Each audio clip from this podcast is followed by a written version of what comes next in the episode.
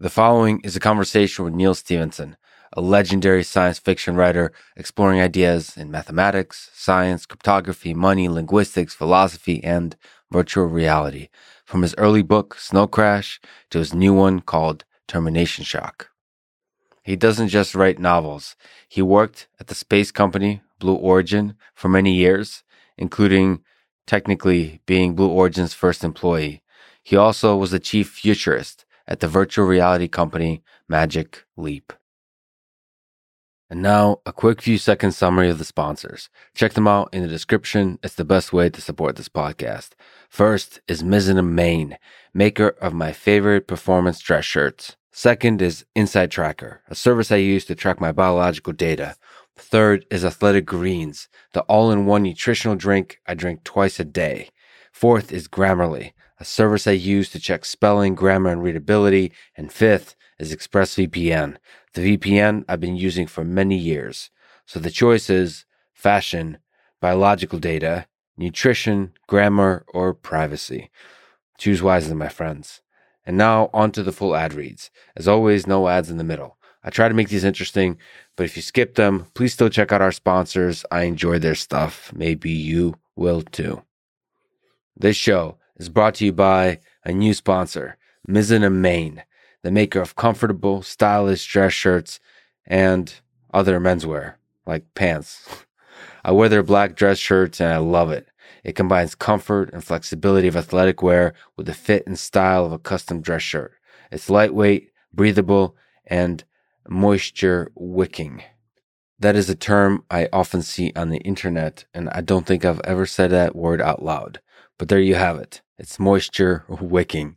They have a bunch of different styles on their website, but as you can imagine, the one I went for and the one I enjoy, and the shirts, uh, several shirts that I have of theirs, is just the plain black dress shirt. It's also the one I recommend. It looks badass.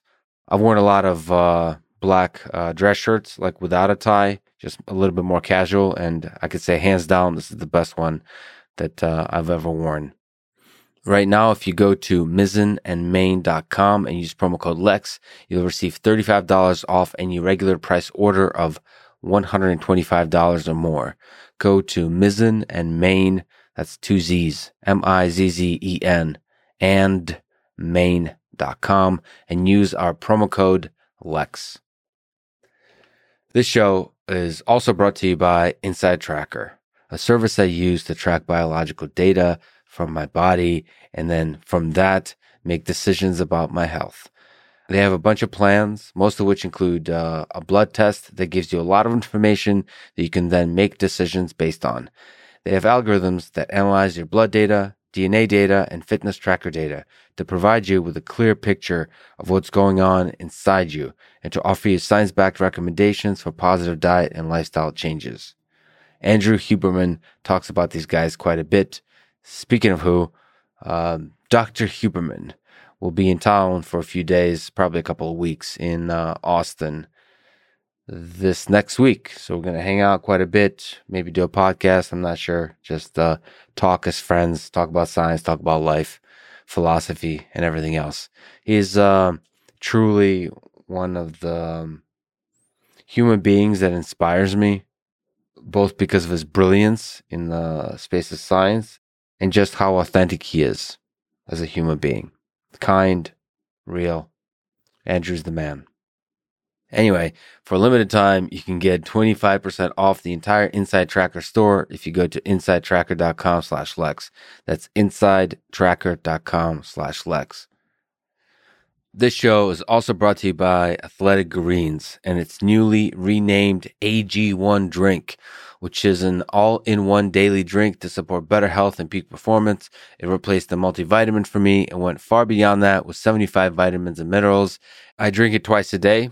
I drink it uh, early on before any meal, and then later on in the day when I go for a long run outside and it's hot, I enjoy coming back. And before hopping in the shower, I'll put actually, I'll make an athletic greens drink and I'll put it in the freezer. So over a period of like uh, 10, 20 minutes, it gets like nice and cold and it's refreshing and just, it's a way to celebrate the run. I love that it gives me this nutritional base so I don't have to think about stuff as I do all the fun diets that I do in terms of low carb, in terms of uh, just meat with carnivore. Overall, I love the way it tastes and uh, the way it makes me feel. They'll give you one month supply of fish oil when you sign up to athleticgreens.com slash Lex. That's athleticgreens.com slash Lex. This show is also brought to you by Grammarly, a writing assistant tool that checks spelling, grammar, sentence structure, and readability. Grammarly Premium the version you pay for, and the version they hope you sign up for.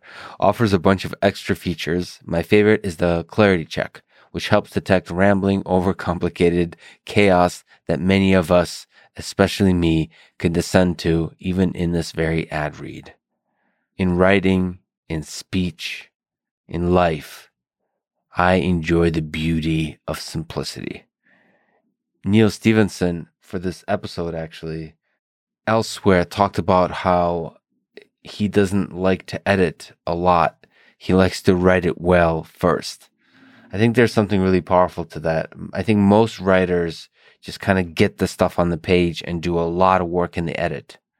It really makes me think to consider maybe you really need to bring your best game on the first draft and do very little editing after. I don't know, but tools like Grammarly surely can help. Make your first draft and your last draft the best it can possibly be. Grammarly is available on basically any platform and major sites and apps like Gmail and Twitter and so on. Do more than just spell check. Get your point across more effectively with Grammarly Premium. Get 20% off Grammarly Premium by signing up at grammarly.com slash Lex. That's 20% off at grammarly.com slash Lex. This show is also brought to you by ExpressVPN. I use them to protect my privacy on the internet. I know you think that when you use incognito mode on Chrome, that the world cannot possibly track all the kinds of weird stuff you do on the internet. But ISPs, in fact, can track that information. They can uh, have access to that data and make decisions based on the things you do on the internet. So a VPN helps protect ISPs from getting that data. That's probably the most important thing to mention. Secondly, if you like watching stuff on the internet, you can change your location with a VPN so that the website thinks you're in Japan, in Britain, in Germany, in wherever else in the world, which uh, opens up geo-locked shows that are only available to certain locations. Finally, I should mention I love great design, I love great implementation. ExpressVPN is super fast, works on any device and operating system, including my favorite operating system, Linux. Linux is a beautiful creation of humankind. Anyway, go to expressvpn.com slash lexpod to get an extra three months free. That's expressvpn.com slash lexpod. This is the Lex Fridman podcast, and here is my conversation with Neal Stephenson.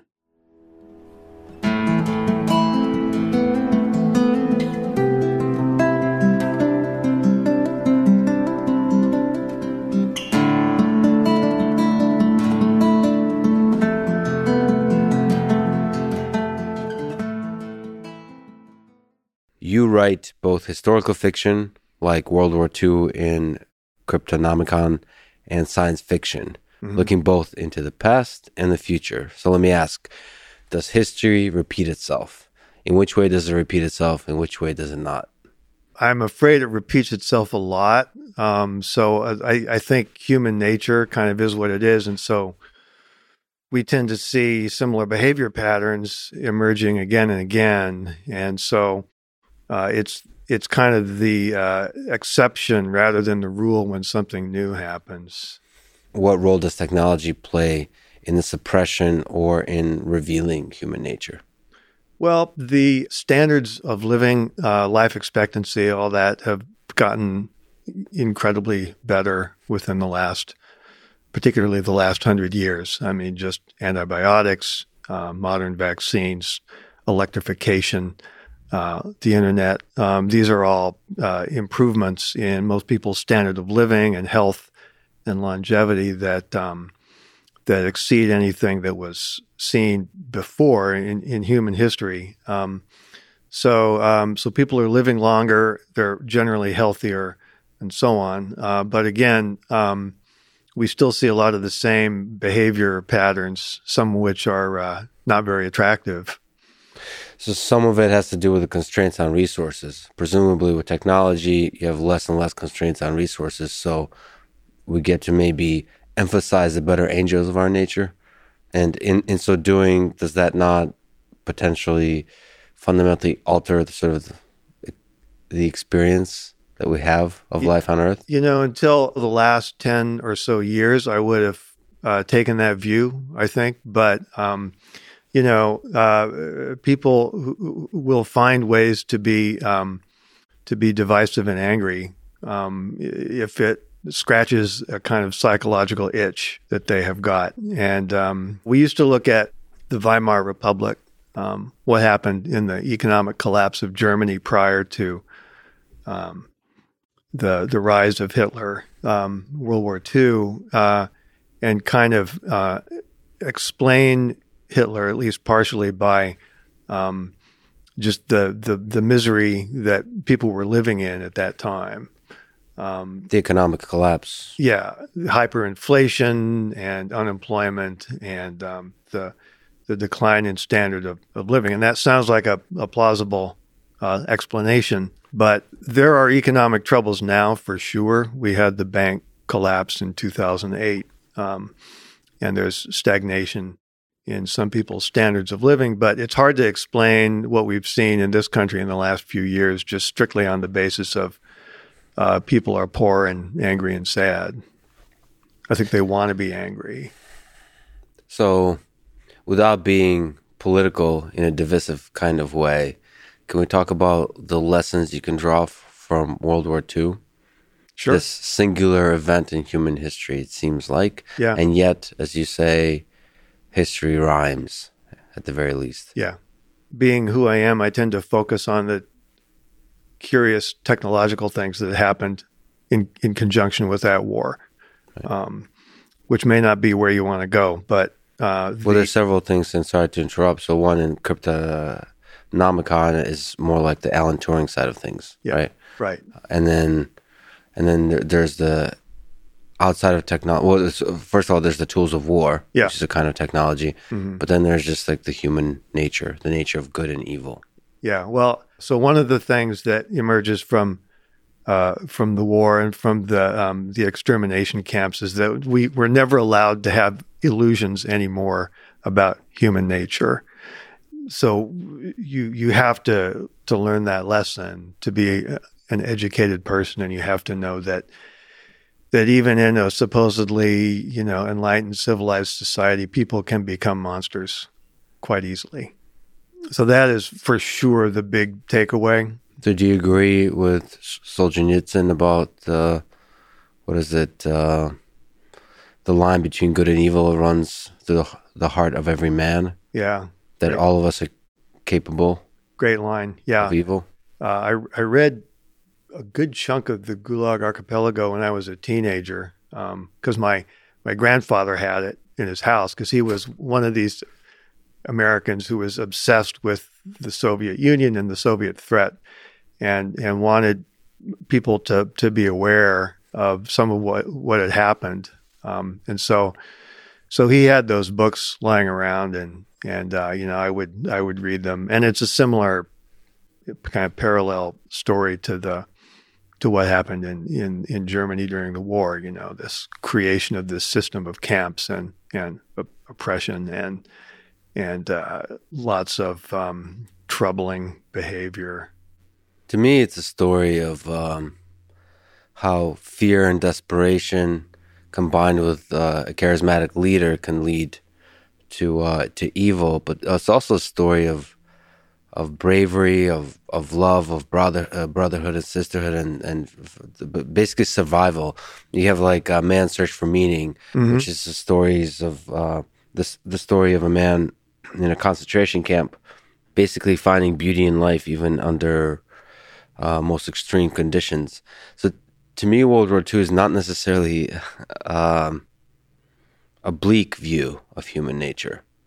It's it's it's a little moment of evil that revealed a much bigger good mm-hmm. in humanity. So I'm not I'm not so sure that it leads me to pes- a pessimistic view of the world. The fact that uh, somebody like Hitler could happen, the fact that uh, a lot of people could follow Hitler and get excited and maybe even love the hate of the other Yeah. for some moment of time. I think that's all of us are capable of that, but I think all of us also have a capacity for good. And I think I don't know what you what you think, but I think we have a greater desire for good than evil. And that it seems like that's where technology is very useful as a guide, Hmm. as, as a helping hand. okay. Can, can you give me a, an example, maybe? Uh, So I, I give you examples of futuristic technologies, and I can give you examples of current technologies. Current Okay. technologies, uh, knowledge, uh, in the form of very basic knowledge, which is like Wikipedia, mhm. and search, the original dream of Google, Yeah. that I think is very much a success, which is making the world's information accessible at your fingertips. That kind of technology enables the natural if if this uh, axiom, this assumption that people want to do good is is true, Yeah. then letting them discover all of the information out there, false information and true information, all of it, and let them explore. That's going to lead to a, to a better world, to, to better people. Uh, futuristic technologies is, uh, I personally, I mentioned to you offline, sort of love artificial intelligence. And so AI that's an assistant, that's a guide, like a mentor to you. Yeah. That you can, in the way that this Google search is, but smarter, where you can help send it out and say, this is the direction in which I want to grow. Not uh, authoritarian lecturing down from the algorithm of telling you this is what this is how you should grow, but almost uh, the the opposite, where you use it as um, an assistant, uh, a, a servant in your journey towards knowledge. So Yeah. that, that that sounds like an easy thing, but it's actually from an AI No. perspective very difficult. I mean, this is the theme of a book I wrote called The Diamond Age, which, you know, talks about a book that essentially does that.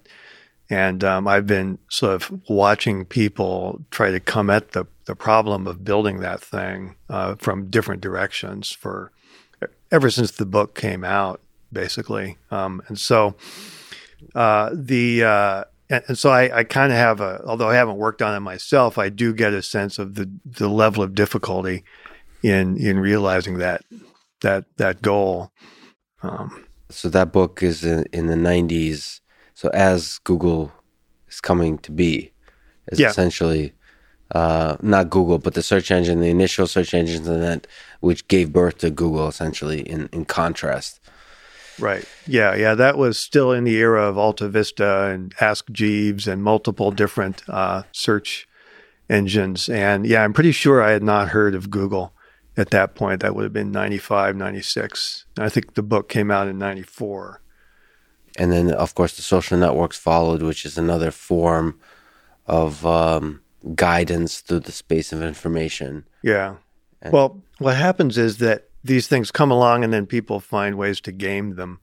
Um, and so uh, I, I saw an interesting thread the other day pointing out that, um, you know, uh, 20 years ago, if you had Googled um, Pythagorean theorem, uh, chances are you would have been taken directly to a page explaining the Pythagorean theorem. If you do it now, you're probably to the top hits are to be from somebody who's who's got an angle, who's got a scheme, right? They're like trying to sell you math tutoring, or you know, they're um, uh, they're working some kind of marketing plan on you. Um, so the the traditional engines um, become actually less useful over time for their original educational purpose. That doesn't mean that they can't, it shouldn't be replaced by newer and better ones. First of all, to defend the people with the angle, hmm right? They're trying to find business models to Yeah. fund. Oftentimes, which is funny, you went with Pythagorean, like you went at math. Those greedy bastards. Yeah, I know. but it's gr- it's great How can we monetize the Pythagorean theorem? Yeah. well, I mean, education, right? Is Yeah. to figure out like people who love math education, for example, love it purely, not purely, but very often love it for itself, for mm-hmm. j- just teaching math. Yeah. But then they start, you know, when coming face to face with, for example, like the YouTube algorithm, they start to try to figure out, okay, how can I make money off of this? The the primary goal is still that love of education, but they also want to make that love of education their full time job. But I, I see that sort of that dance of humanity with the algorithms as uh, it finds this kind of local pocket of optimality that's or suboptimality, whatever. Yeah. it's gets stuck in it anyway. it's a pocket of some sort and but i see that pocket is way better than what we had before in the 80s right Okay. or the 90s before the internet but like and now we're now this is this is also human nature we start uh, writing very eloquent articles about how this pocket is clearly pocket it's not very good and we can imagine much better lands far beyond and but the reality is it's better than before Yeah. and now we're waiting for We have to like escape from a local Yeah. minimum. and you have to wait either for lone geniuses or for some kind of momentum of a group of geniuses that just say enough is enough i have an idea Yep. this, this is how we get out and it's too easy to be sort of i think uh, partially because you can get a lot of clicks in your articles being cynical about being in this pocket and we are forever stuck in this pocket and then like coming up with this grandiose theory that humanity has finally like is collapsing stuck forever like a prison in this pocket. But reality they're just it's like it's just clickbait articles and and books until we one curious ant comes up with the next pocket Yeah, tunnels through the barrier or gets enough energy to jump over the, the barrier. and eventually we'll be uh, as you've talked about i mean we'll be we'll colonize the solar system and then uh, we'll, we'll be stuck in the solar system and then people will say well we're screwed when because when the sun energy runs out there's no way to get to the the next solar system and then and so on it goes on until we colonize the entirety of the observable universe Yeah. I, I think I think getting out of the solar system is going to be a hard one, but uh, so can you you mentioned this can you elaborate why you think back to sort of a serious question why do you think it's hard to get outside of our solar system it's just an energy calcul. I mean, you, you can do it slowly uh, whenever you want, um, but uh, the idea of getting there in you know uh, one lifetime or multiple, a few lifetimes is uh, requires huge amounts of energy to to accelerate. Um, and then you, as soon as you get halfway there, you need to expend an equal amount of energy to decelerate, or you'll just go shooting by. Um, and so um, that means carrying a lot of energy. And there's there's uh, ideas like Yuri Milner, I, I think, is still funding the the idea to use laser propulsion to send something uh, to another star system, a small object. Um, but it'll have no way to slow down, as far as I know. they never talk about that part Yeah. like how do we slow down Yeah. Um, so it's a quick flyby you take a good picture i guess yeah, you better take some good pictures on your way by. So, and that's great if it happens. I'm not knocking it, um, but the amount of energy is is uh, that's needed is just staggering. And there's there's other issues like just how do you maintain uh, uh, uh, an ecosystem for that long in isolation? Uh, how do you prevent people from going crazy? What happens if you hit something while traveling at a significant fraction of the speed of light?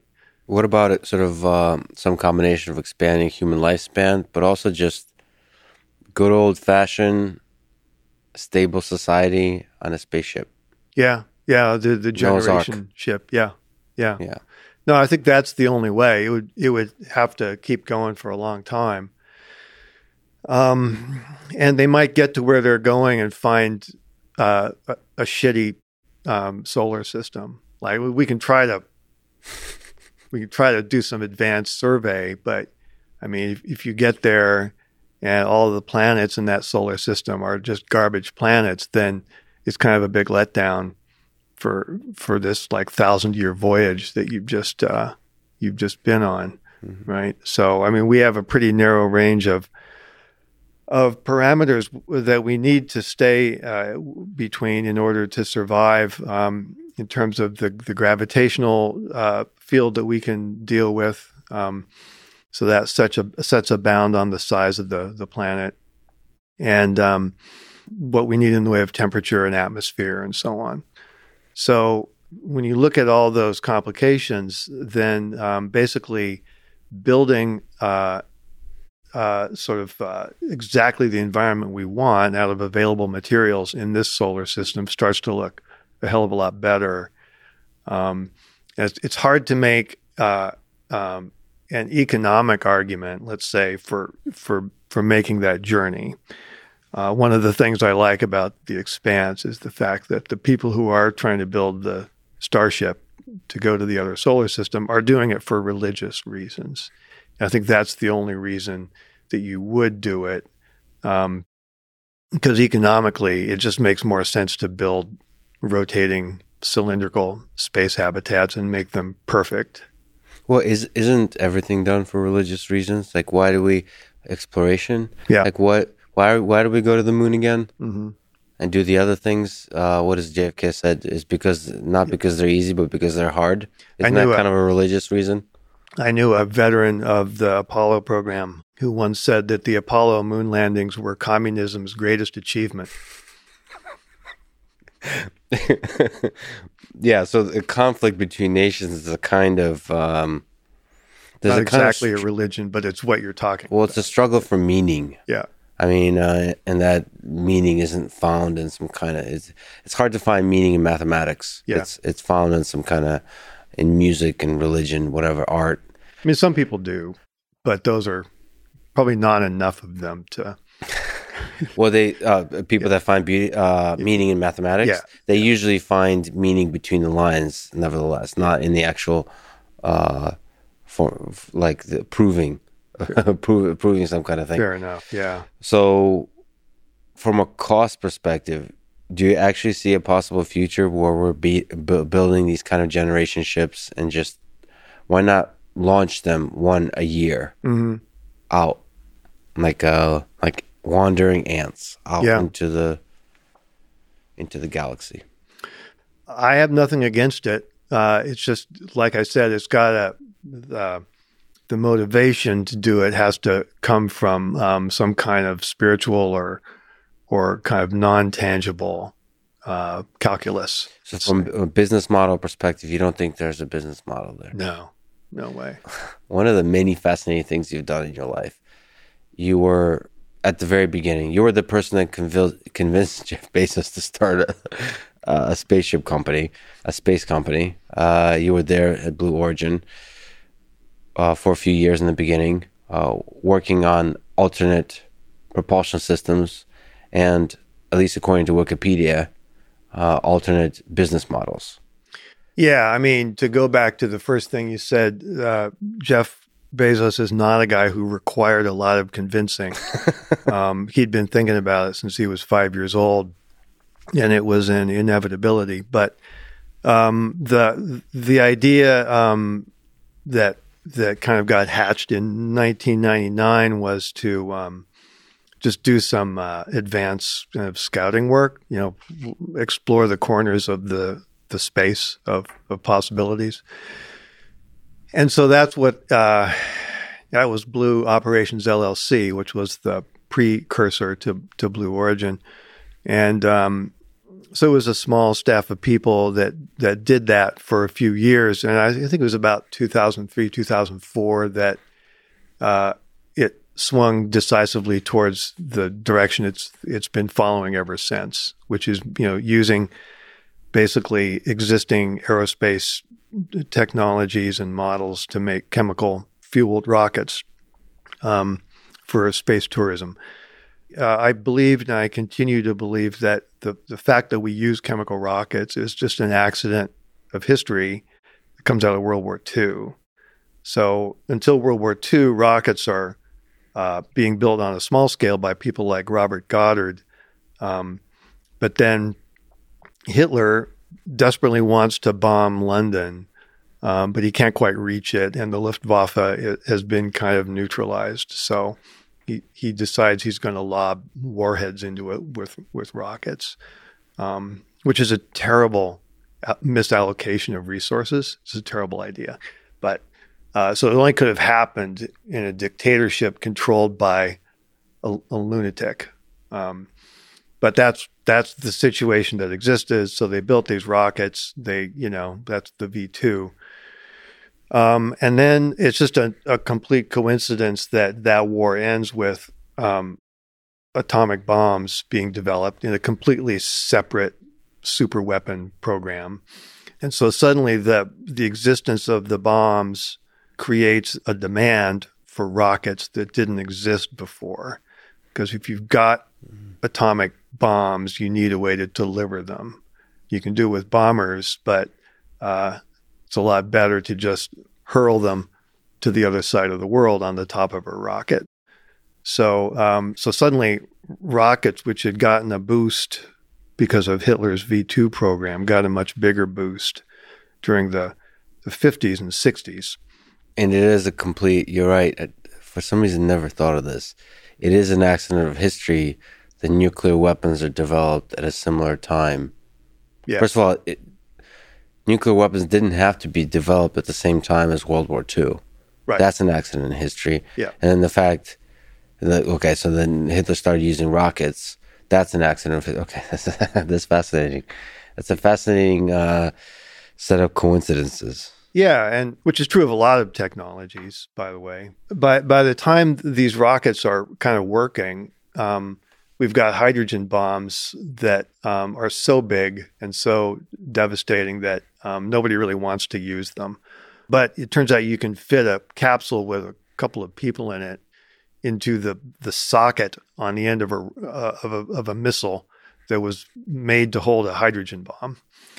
so um, uh, so we start doing that instead uh, as a proxy for for having a war. Um, and um, I'd love so, to be in a meeting where the first guy brought that up as an idea. Yeah, it's probably a Russian. Why don't we strap a person to the rocket? Yeah, yeah. Well, it probably was because they did it first, right? Uh, the Russians did it, and they had perhaps less respect for sort of safety protocols. Could be. They're a little bit more uh, willing to sacrifice the life of an astronaut or to risk the life of an astronaut. Could so. be. Yeah, yeah. This is basically the story of how through all of this competition and because of these historical accidents, you know, trillions of R and D dollars and rubles were put into um, development of chemical rocket technology, which is you know now advanced to an incredibly high degree. But there's other ways to make things go really fast, which is all, all that rockets do. That's all orbit is. It's just going really fast. Um, and because so many nerds are obsessed with space, people have been uh, thinking about alternate schemes for as long as they've been thinking about rockets. Um, and so, one of the first things that you that I learned, kind of trying to explore new possibilities, uh, was that I could put all of my brain power to work and and be creative as I could and and invent some idea that I thought was new for making things go fast. And I would always find out that some guy in Russia or somewhere had had thought the same idea up 50 years ago and figured out all the math. Yeah. You know. And so so at a certain point you give up on trying to invent completely new ideas and just go poking around trying to find those guys. Um, so there's a number of uh, of ideas that we looked at. You know, some are crazier, some are less crazy, but um, the direction that that company eventually took was was chemical rockets. Is there something you can comment on possible ideas? Like, so first of all, like, I mean, uh, uh, like you could use nuclear, so nuclear pulse propulsion. Yeah, so that's. I mean, you've probably heard of Project Orion, which um, was the Freeman Dyson uh, and, and some of his collaborators had a scheme to um, to power a large space vehicle by detonating atomic bombs behind it. Um, and so one of the other people who was working at Blue operations during this time was George Dyson, the son of Freeman. And so we knew all about Project Orion. And he found an old film that they'd shot on a beach in La Jolla of a prototype of this that was powered by uh, like uh, lumps of C4.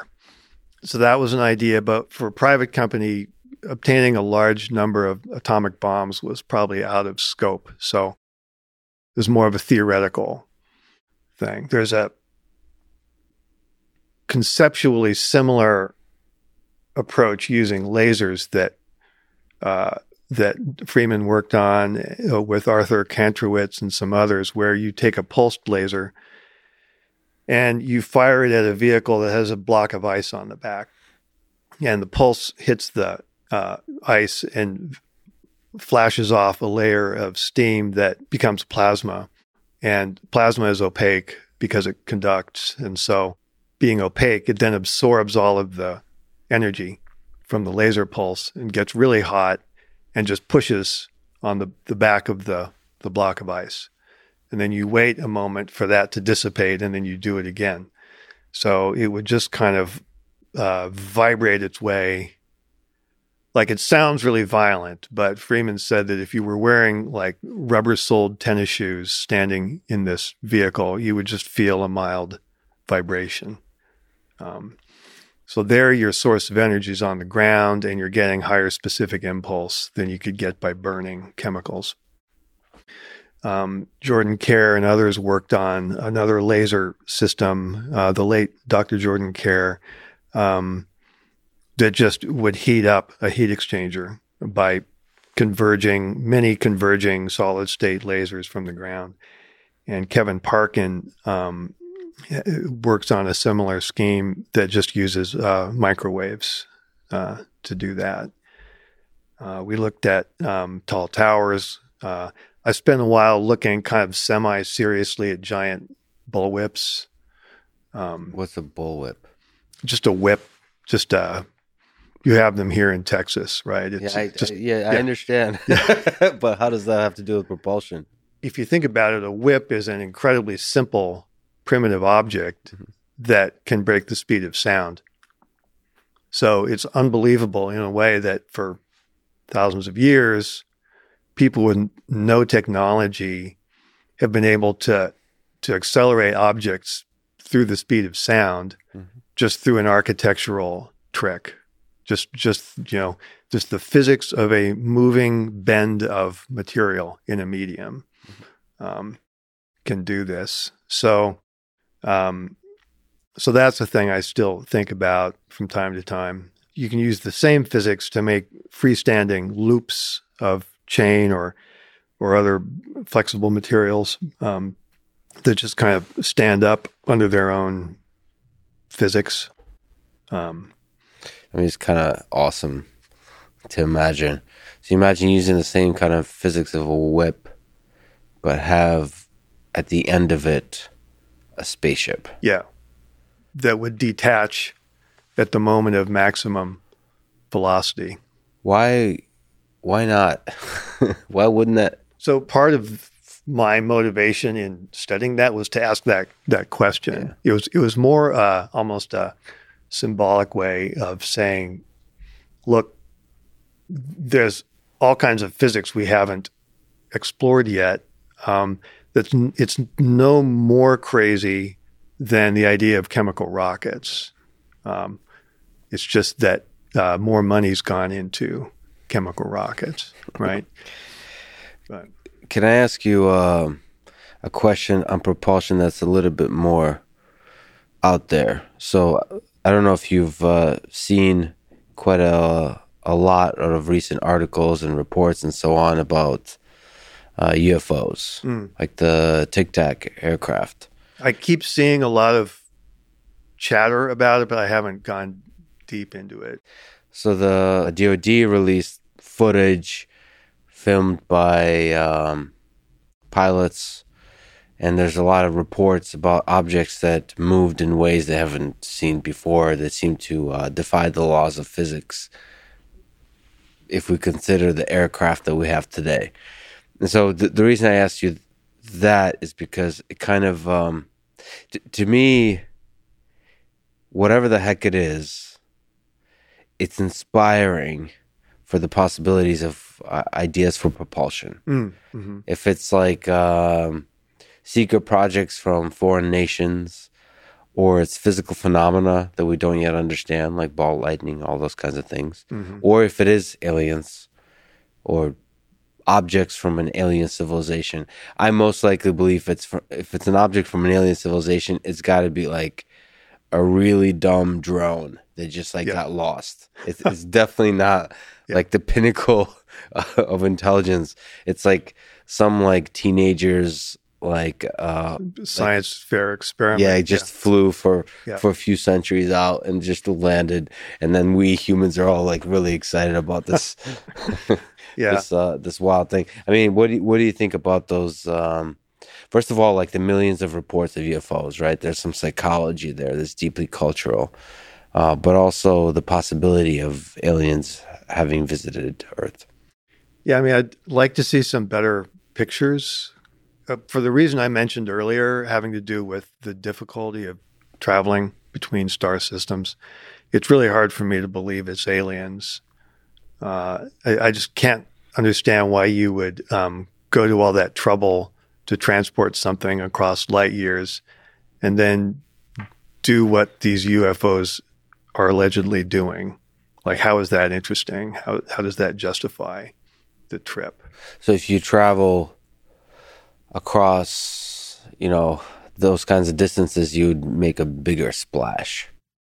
First of all, I, I would expect that the the arrival of these things would be something we'd notice. It's got to you know decelerate into into our solar system by uh, unless it got here really, really, really slowly. So I guess that's a, that's a possibility, and just kind of snuck in. So the en- we would detect some kind of footprint in terms of energy. You would think. So I actually think your idea of a science fair project gone gone bad, you know, it makes more sense in in that it would explain why these if these things are alien technologies, they're just kind of hanging around our aircraft carriers for no particular reason, like doing doing not trying to communicate, Yeah. you know. Is it? Can you imagine a scenario where aliens have visited Earth or are visiting Earth and we wouldn't notice it at all? Oh, sure. I mean, if they've got technology to to get here, they've probably got technology to conceal the, the fact that Oh, they're here. trying to conceal themselves. I meant more like they're not trying to conceal themselves, but we're just our Too- cognitive capabilities are uh, like too limited, and we are not thinking big enough. We're we're looking for little green men. yeah. We're looking for things that operate at a time scale that's human like. Uh, you know, it's Yeah, no, I yeah, I love thinking about ideas like that. That's great science fiction novel fodder. You know uh, that the aliens are are so different uh, that we simply don't don't see them. I mean, is there, um, you know, in terms of language, do you think it, it would be difficult, not aliens visiting us, but traveling to other places to, to find a common language? You, you've written about the importance of language in intelligent civilizations. Hmm.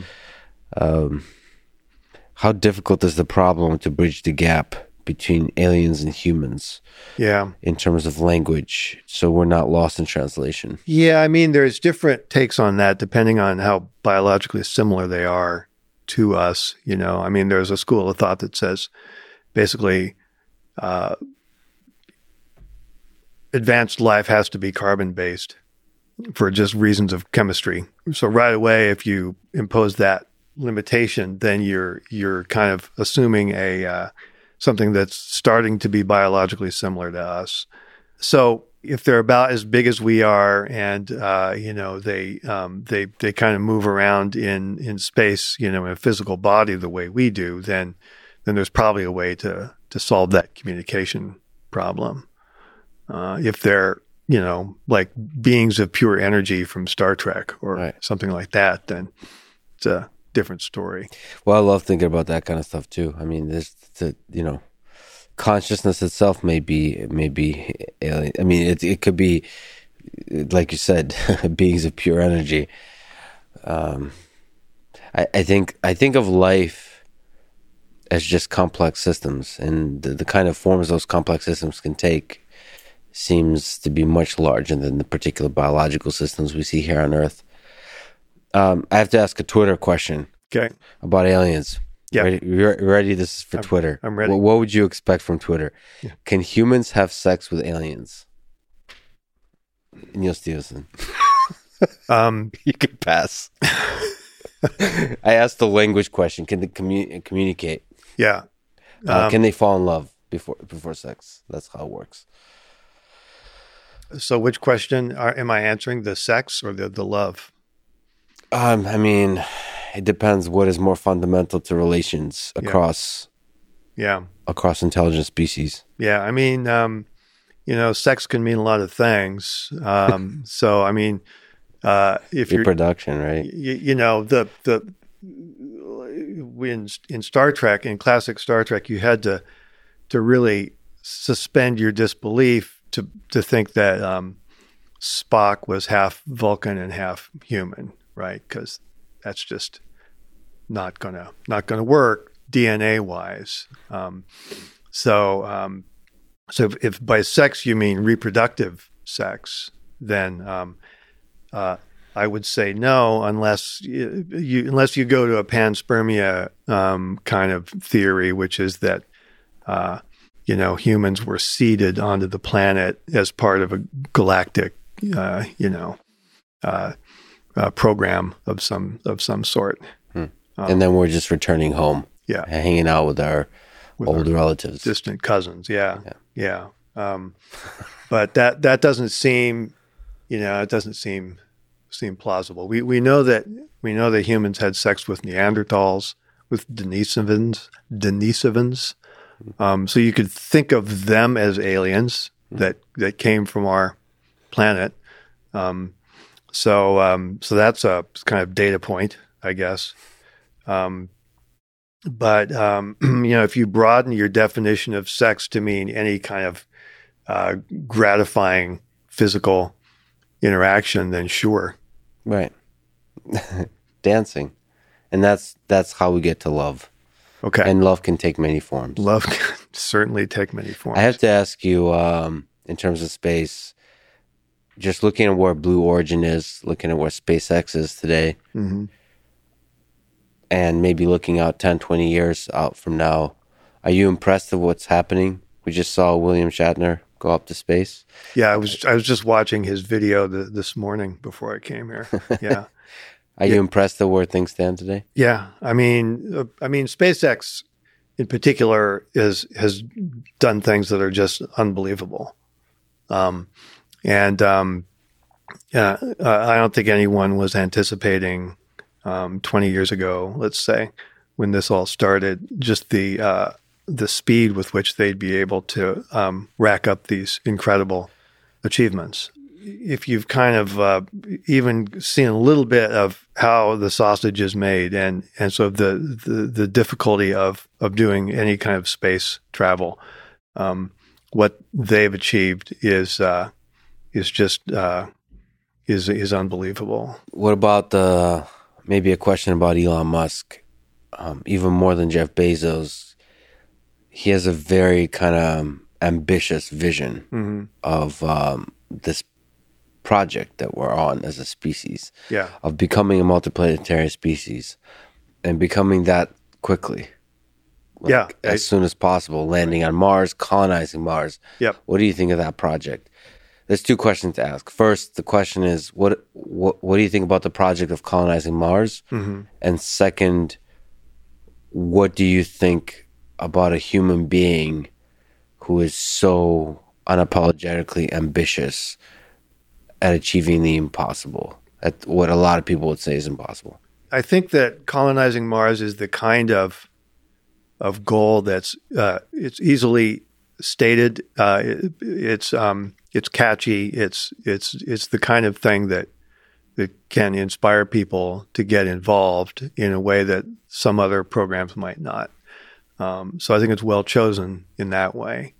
Um, I have technical questions about um, you know, there's there's a, a problem of perchlorates uh, on the surface of Mars that's that's going to be big trouble, um, and there's there's radiation. So and it, this is known. I'm, uh, but um, what about business questions? Do you mm, think because you mentioned sort of uh, going outside of the solar system would would best be done for religious reasons? Um, what about colonizing Mars? Can you spin it into a business proposition? It's hard to think of a resource that's on Mars that could be brought back here cheaply enough to compete with um, uh, with stuff we could just dig out of the ground here or grow here. Um, so uh, I don't know if there is a business plan for that, or if it's just strictly we're going to go there and and see what happens. Um, you know, maybe again we need communism to kind of yeah to, to, get us going to give us a reason a little bit of the competition well there's plenty of people who are sufficiently excited by the colonized mars vision that they're willing to to just go all in on it um, even if there's not a, a business plan behind it um, so so i think it's well chosen it's just uh, um, uh, I, I, think it's probably the only um, the only approach to take. Um, you know, a, a, lot of the when when white people came to this continent and and started colonizing it, you know, uh, there was not a lot of coherent planning. Like what what plans they did have turned out to be terrible plans. Um, you know, trying to come up with plans that extend decades into the future is uh, is a waste of time. To do it for the kind of the like unexplainable love of the unknown, like like the the uh, the journey towards exploring the unknown. Yeah, and just kind of keep going. Yeah. Well, you saw it with Shatner and his uh, reaction to the the flight uh, yesterday. Um, he, uh, um, for him, that trip was more than worth it just for these intangible reasons. What did he say? I haven't watched the video yet. He was trying to express the, the talking a lot about the moment where suddenly you kind of rise above the the thin blue blanket of uh, of the atmosphere and and you're up into the the blackness um, and uh, that had a huge impact on him. So he was kind of uh, I wouldn't say groping for words because he was pretty eloquent, but he was trying to express his feelings about that um, in, in, a way that uh, is, is pretty pretty gripping to watch. So you you worked on this kind of stuff. We can go back to ten years ago. You wrote an essay uh, called "Innovation Starvation." You worked on this kind of idea uh, since then. Kind of looking at uh, maybe a little bit cynically about our age today and our unwillingness to take on big risky projects. So, in the face of that, what do you think of uh, people like Elon Musk? Because to me, people like that are inspiring and gives you hope in the face of uh, a more kind of um, pessimistic perspective uh, of our age. Yeah, well, he's clearly willing to tackle um, big, ambitious uh, projects uh, without a lot of um, kind of soul searching or uh, or or sort of trying to make up his mind. Right? It's just like, um, just go and do it. Let's dig tunnels under cities. Go. You know. Let's. Yeah. Uh, um, Step one, make a joke about it on Twitter. Step two, actually do it. yeah, yeah, yeah. And uh, I mean, things have slowed down uh, quite our, our ability to um, to to build things uh, uh, at pace um, is is a lot less than it was, and there's there's reasons for that. You know, we're more concerned with safety and environmental impacts than um, than people were when they were building uh, some of the great public works projects of the mid 20th century. Um, but even we're at the point now where even just maintaining the stuff that we've got is such a huge project. Um, that we need to put big resources into it and, and good minds into it, um, or else we're going to be we're going to be losing uh, things that that we take for granted. Do you think that there's a lot to be done in the digital space? That's uh, we mentioned sort of Wikipedia and knowledge. Don't you think there could be a lot of flourishing in the space of innovation in terms of innovation in, in the digital space? Yeah, I mean, I'd like to see that. I, I think it's where a lot of the brain power went during the last couple of generations. Um, because people who, who might previously have been building rockets or or other kinds of sort of hard technologies uh, ended up instead going into programming computer science, uh, which is understandable and, and great. Um, we've got structural problems right now in the way social media works that are pretty severe. And so uh, I certainly hope that we're not 10 years from now that we're not exactly where we are today when it comes to, to that stuff. We need to move on.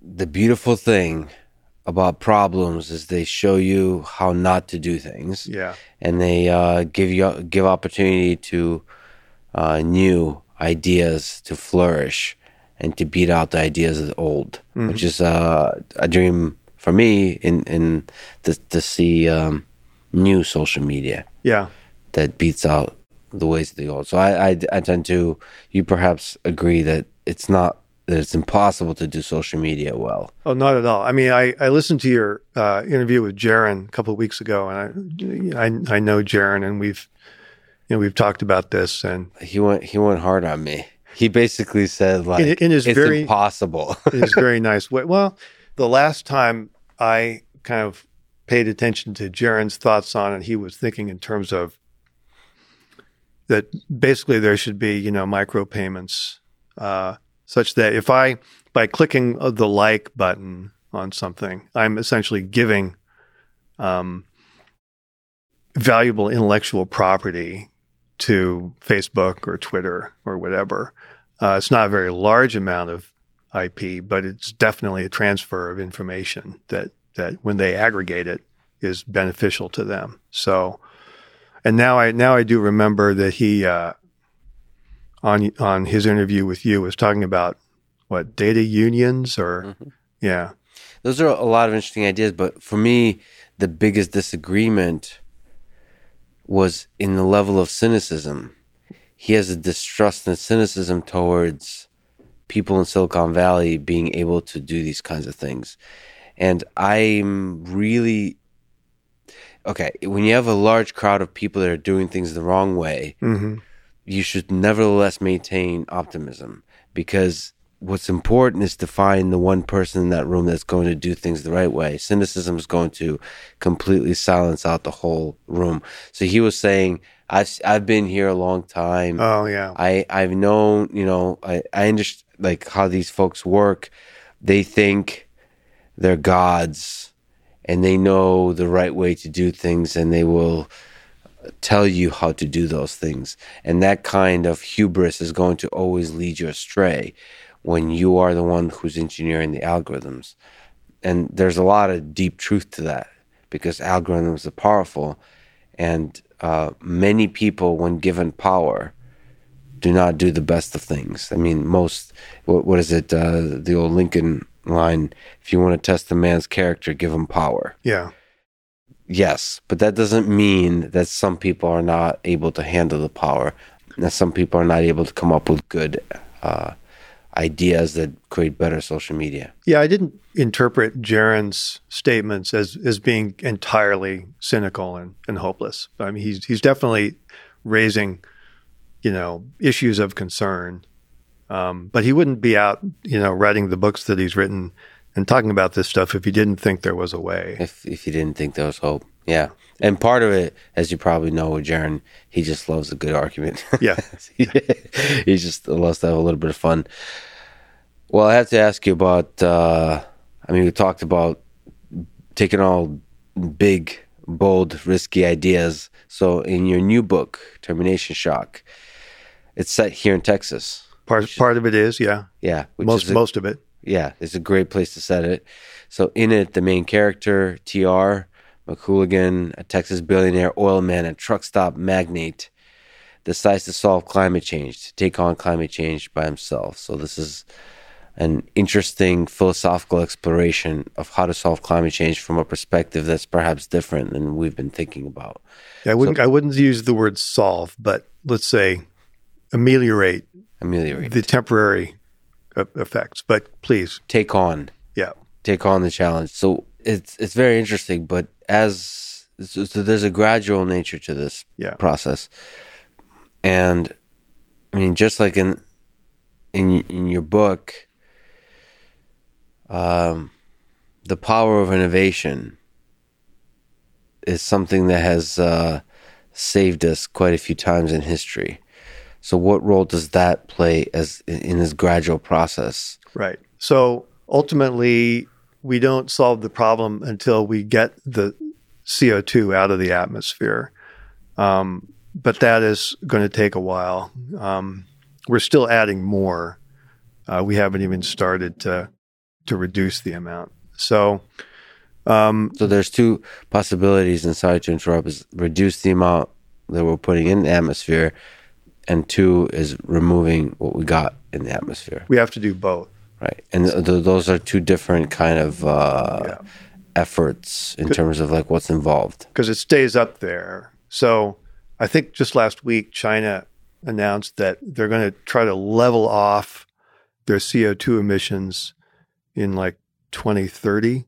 So 2031, they'll only put as much CO2 into the atmosphere as they did in 2030, which is still a lot of CO2. In 2060, they're saying we'll be net zero. So if everyone in the world does that and the ppm of CO2 in the atmosphere by then is, say, 450 parts per million, it'll stay at 450 parts per million until we take it out. and taking it out um, is hard. It's a you know it's a big.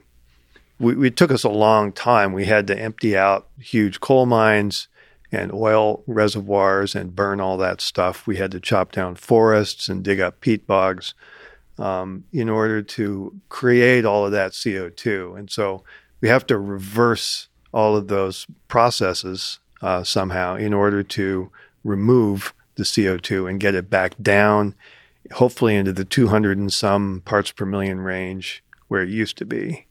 So, how about you get a, a single Texas billionaire to have a massive gun that blasts huge quantities of sulfur into the up, upper atmosphere?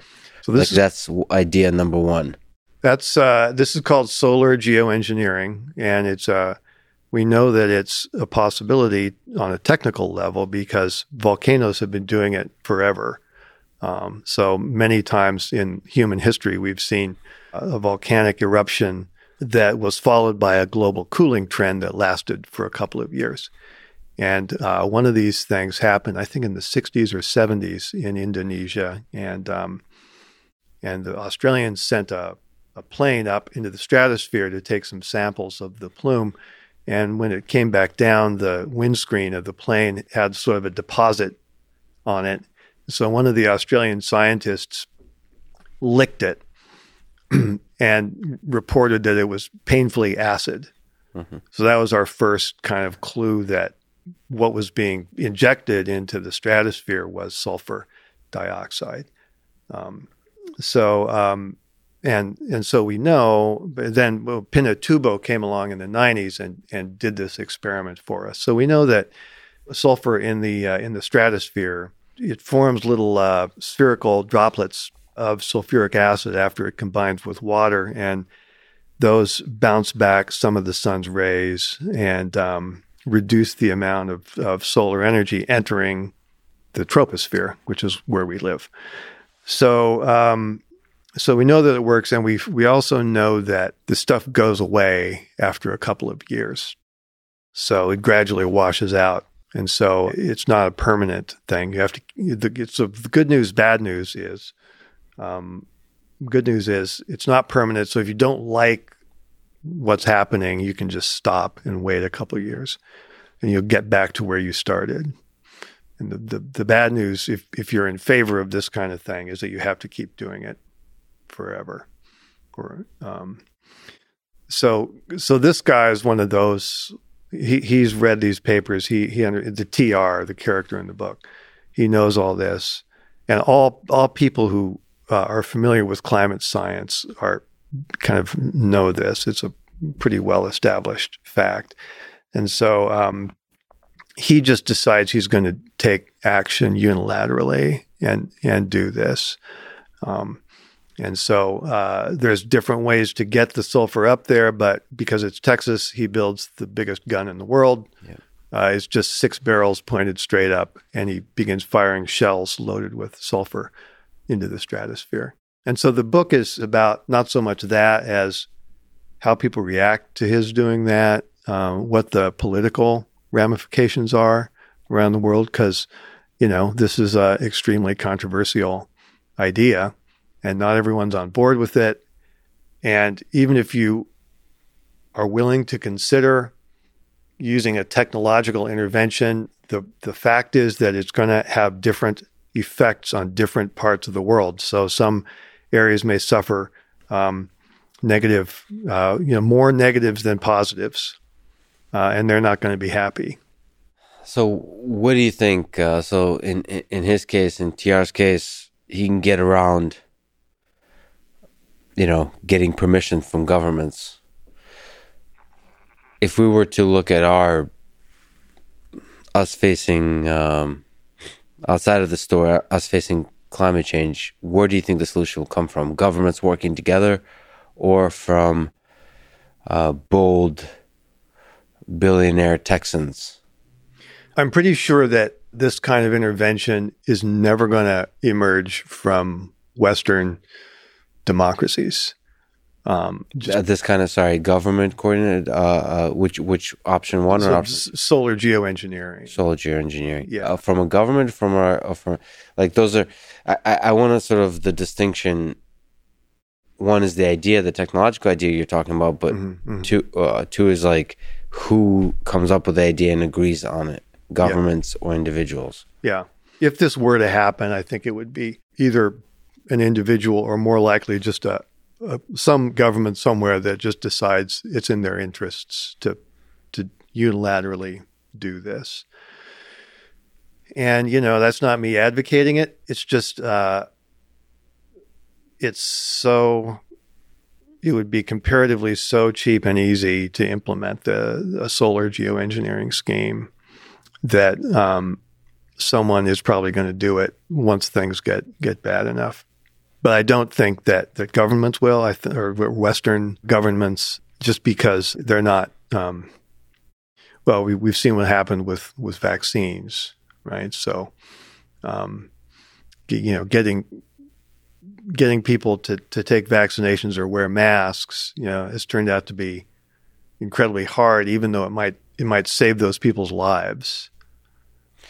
See, I blame that's not Western. That's I blame failure of leadership there, of, mm-hmm. of, leaders being not coming off as authentic, not being inspiring, uniting, all those kinds of things. I think that's possible. I, th- I think it's it's just that we've gotten the leaders we have right now aren't the the right people. Are, aren't the right people because we've lived through kind of a long stretch of relatively comfortable times, mm-hmm. and it, it feels like unfortunate if you just look at history that hard times make great leaders and easy times make uh, like bureaucrats that are egotistical and greedy and not very interesting and not very bold. Yeah. No, I think that's fair. So, you know, we may be entering one of those interesting times, you know, in, of hardship in the Chinese curse sense. Yeah. So, um, um, so I could be wrong, but I mean, there have been some efforts to uh, explore solar geoengineering. Uh, there was a uh, a plan to send up some balloons, high altitude balloons, to take some measurements uh, in Scandinavia. That got um, squashed by uh, objections from people who lived up there, uh, uh who uh, who were just opposed to the whole program on on principle. Um, so we will see a lot more of that, and uh, it's going to be a hard program to advocate for, just because I think people don't quite understand how much carbon dioxide is in the atmosphere and uh, how far we are from from even slowing down the rate that we're adding more, to say nothing of bringing that number down. We're a long way out from from that. Do you see, in terms of portfolio of solutions, us becoming a multiplanetary species as part of that? As a, is this also being a motivator for investing some percent of uh, GDP into becoming a multiplanetary species? And what percent should that be, you think? You know, in an indirect way, maybe. I mean, you know what people will say, which is it's the same argument that has been leveled against space exploration since the Apollo program, which is why don't we solve our problems here on Earth before we uh, spend money going into space? So I've never been a believer in that that argument. Um, I think um, there could be a, a sense in which the new perspective that could be obtained by uh, thinking about, like, if we're thinking about terraforming Mars, changing its atmosphere, making it more amenable to to life and survival. Um, you, you could see that maybe changing people's opinions about terraforming the Earth. Yeah, there are some dangerous consequences to this particular uh, idea of blasting sulfur uh, of geoengineering. Um, what do you make of sort of big, bold ideas that have uh, a, that are a double-edged sword? Are all ideas like this? All, all big ideas like this? They have uh, they have the potential to have um, highly beneficial consequences and a potential to have highly destructive consequences. I wouldn't say all. I think you know, going back to the what we were talking about earlier, you know, how technology developed in the 50s and 60s. There was a, a period of time there when um, people maybe had unrealistic ideas about new technology and weren't sufficiently attentive to the possible downsides. So, um, so we got, um, and and there's a reason why. I mean, uh, the the there's you know in in the mid 20th century we saw you know antibiotics we saw the polio vaccine we saw um, just simple things like refrigerators in the home you know um, my my grandmother to her dying day called the refrigerator the ice box because when she grew up it was a box with ice in it so you see all that change, and it's largely for the benefit of people. And so if somebody comes along and says, "Hey, we're going to build nuclear reactors to to make energy," or um, "Here's a new um, chemical called DDT that's going to kill uh, mosquitoes," then um, it's easy to uh, to just buy into that and not be alert to the possible downsides. And of course, we know that um, the the way that those early reactors were built and the way that the, the supply chain uh, was built to to to create the fuel um, and deal with the the waste um, was was poorly thought out, and uh, and and we're still dealing with the uh, the the resulting problems at places like Hanford in in the state of Washington, and we know that uh, DDT, although it did kill a lot of insects, um, also had terrible effects on bird populations. Um, so the the kind of backlash that happened in the 70s that is still kind of going on is is to sort of assume that everything is a double-edged sword and always to look for to, to, you know we have to absolutely convince ourselves that the the downside uh, isn't going to come back and, and bite us uh, before we can adopt any new technology. And I, I think the, the people, um, people are overly sensitized to that now. yeah, it, it's funny. Depending on the technology, people are a little bit too terrified of certain technologies, like artificial intelligence is one. My sense is that the things that they're afraid of aren't the things that are likely going to happen in terms of negative things. It's probably impossible to predict exactly the unintended negative consequences. But what's also interesting is for AI as an example, not people don't think enough about the positive things. I mean, the same is true with social media. It's very popular now for some reason to talk about all the negative effects of social media. We've immediately forgotten how incredible it is to connect Yeah. across the world. How there's a there's a deep loneliness within all of us. We long to connect, and social media, at least in part, enables that, even in its current state. Mhm. And the, all the negative things we see with social media currently are also in part just revealing the basics of human nature. It didn't make us worse. It's just reve- is bringing it to the surface. And step one of solving a problem is bringing it to the surface. The fact that we are divis- there's a division, the fact that they're we're easily angered and upset, and all all of that, the witch hunts, all those kinds of things. That's human nature, and it just reveals that, allowing us to now work on it. It's therapy. Yeah. and so that that's another example of a technology that's just we're we're not considering the sort of the po- positive effects now and in the future enough of. I have to ask about. Um, there's a million things I can ask you about, but virtual reality, I got got to ask you. Uh, you've thought about virtual reality, mixed reality, uh, quite a bit. W- what are the um interesting trajectories you see for the proliferation of virtual reality or mixed reality in the Yeah. So I was um, I was at Magic Leap for what five years. Um, With the best title of all time, oh, thanks, F- chief chief futurist. yeah, Yeah, and so I sort of had a, a little squad of people in, in Seattle doing what you might call content R and D. So we're trying to make content for AR, but um, because it's such a new medium, uh, we, there's it's, it's more of an engineering R and D project almost than a than a creative project. So it was fascinating to see um, everything that goes into making uh, an AR system that runs.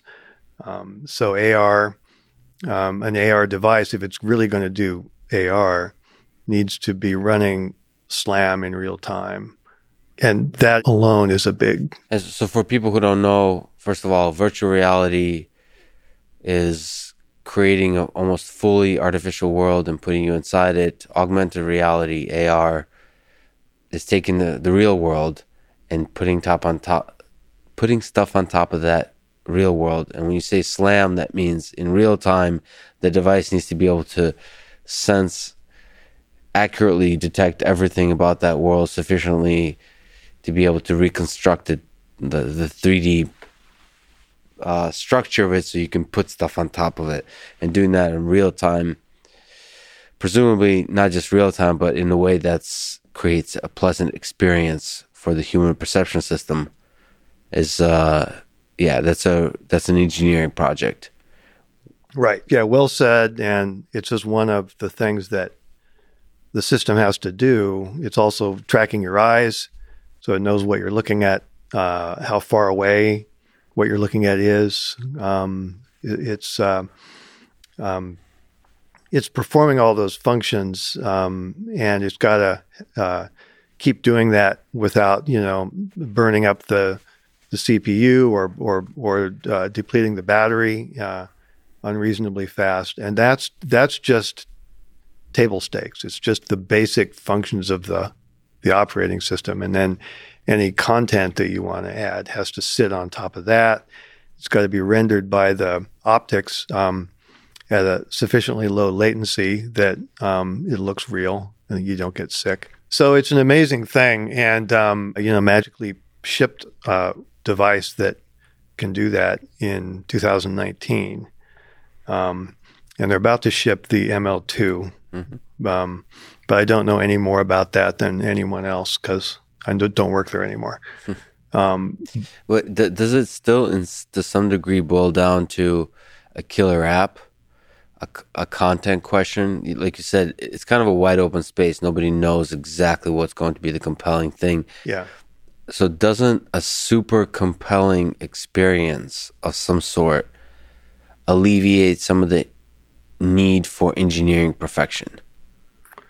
Well, there's a, a base layer of engineering that you have to have no matter what. Um, but you're certainly right that people, like in the early days of video games, put up with kind of low frame rate and, and what we would now call crappy graphics because they were having so much fun playing Doom or, or whatever. Right. Even Tetris. Yeah, yeah. So, um, so for sure that's true. And so, um, you know, uh, uh, I was uh, working on consumer facing content. Um, there was a great team in Wellington, New Zealand that, that made a game uh, called uh, Dr. Grordbort's uh, Invaders that um, that uh, realized the the potential of uh, of AR gaming in a way that I don't think anything else has before or since. Um, and um, so that was definitely the strategy um,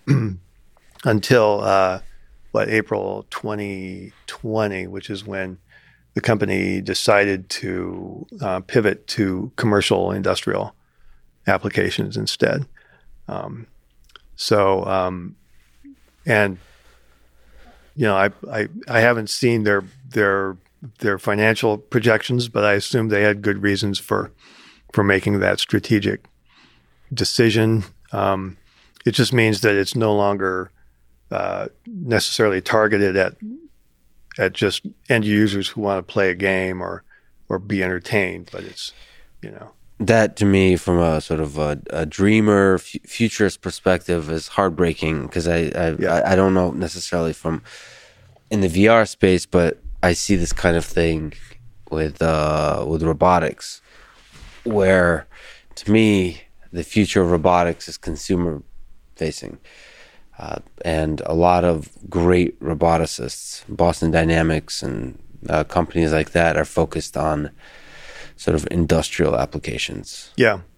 Because yeah, for financial business reasons. Yeah. No, I, I, can see the parallels for sure.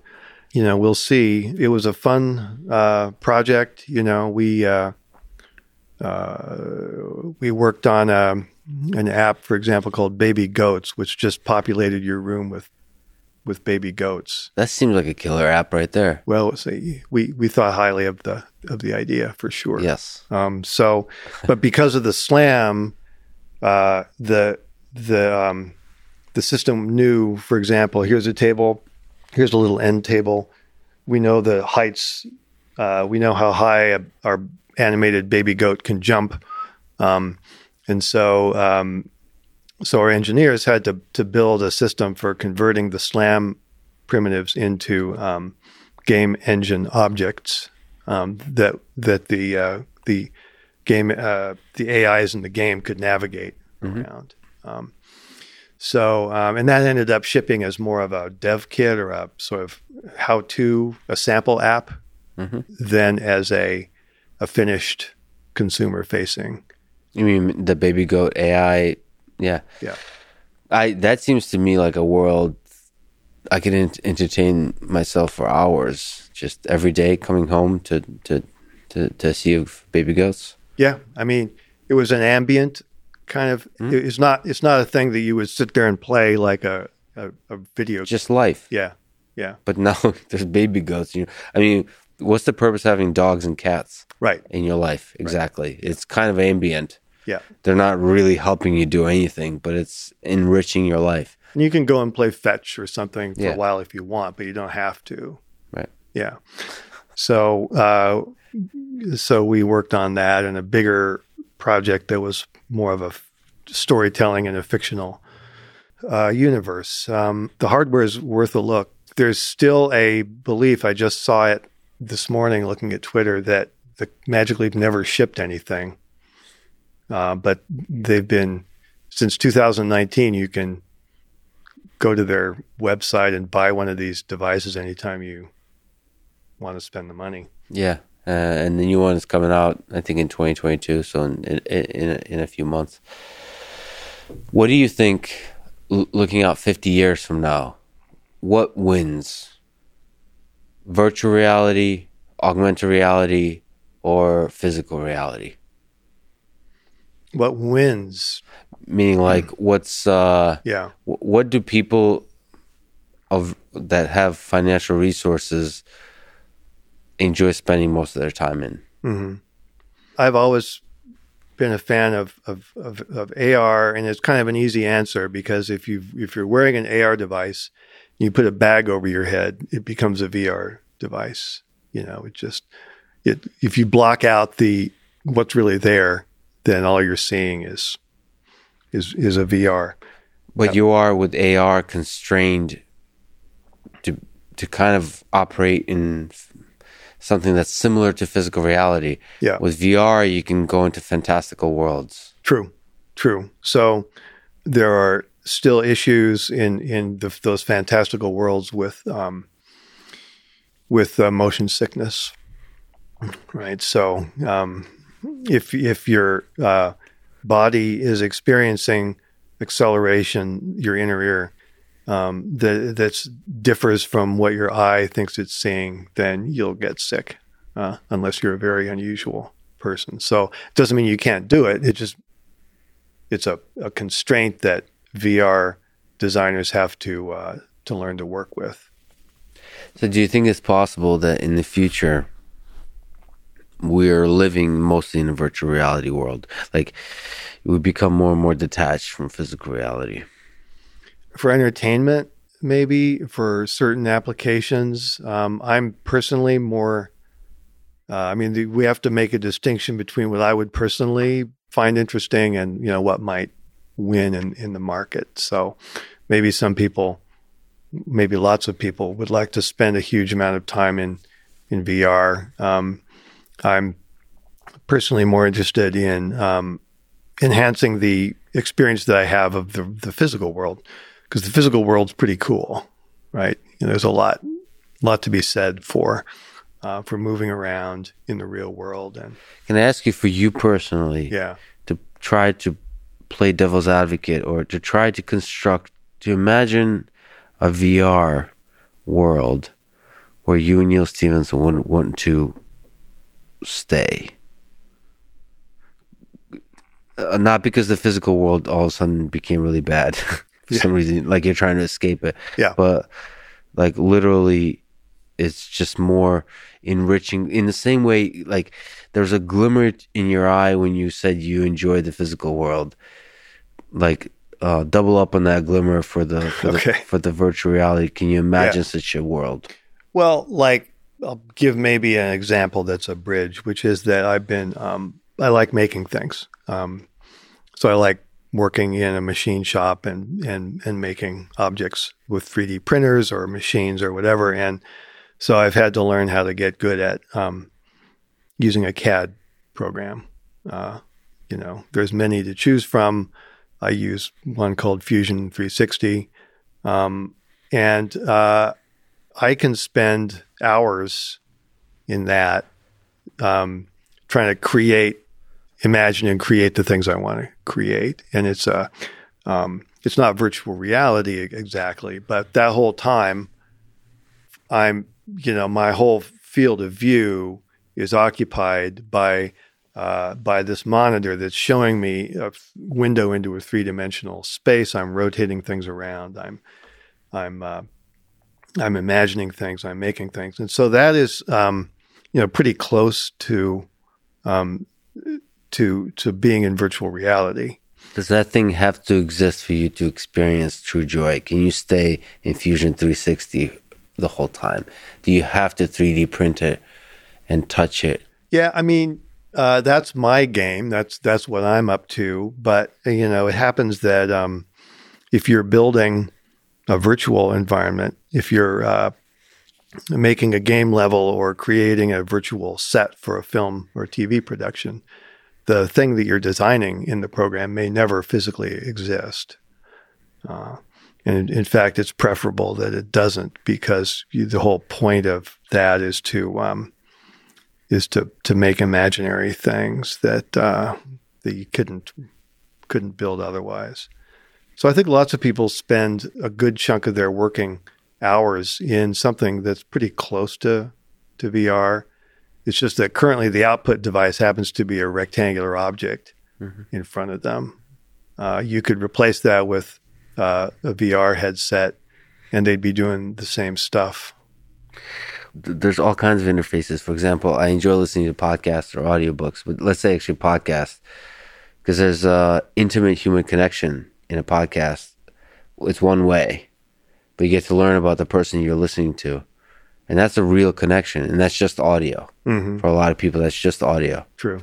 And like for me, that that's just audio. As a fan of people, I, and you kind of a little bit are friends with those people.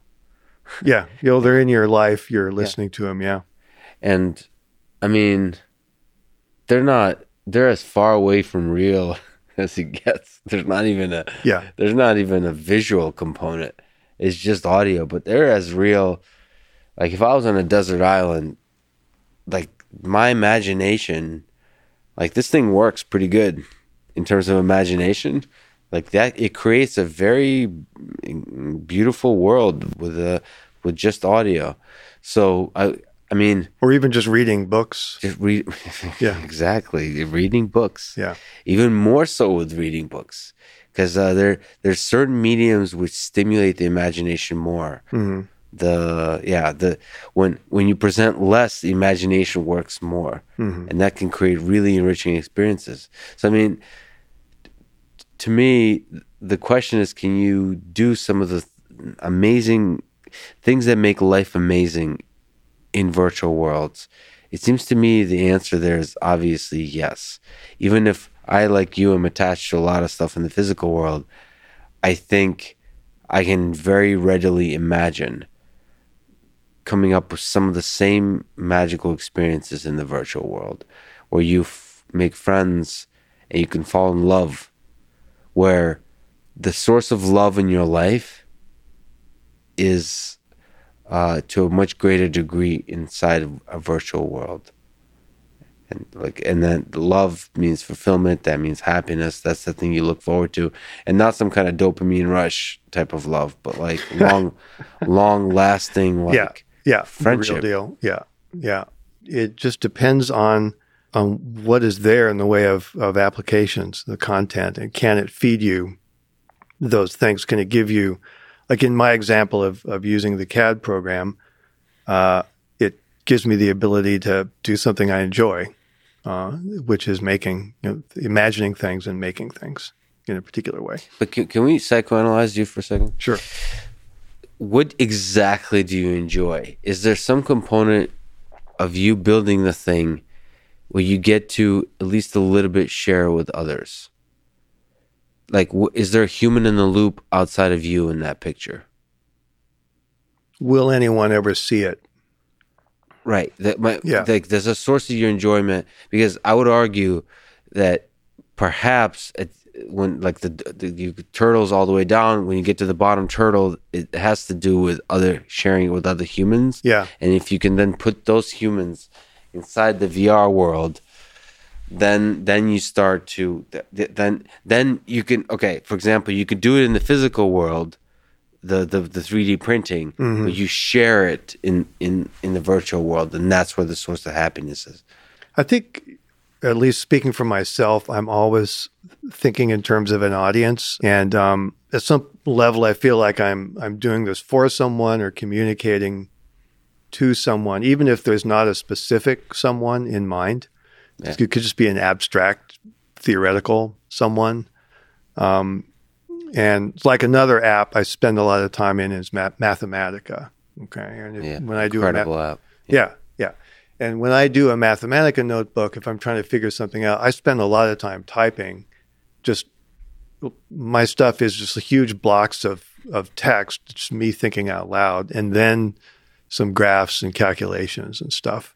Um, because to me, um, that act of of explaining things and commenting um, helps me understand what I'm doing. And there's kind of an audience, uh, amorphous audience in Yeah. mind. Yeah, like I mean, most of this stuff nobody will ever see, and yet I'm creating it as if there were an audience that might read this stuff because that I have to. That's a, a necessary constraint that helps me um, do a better job.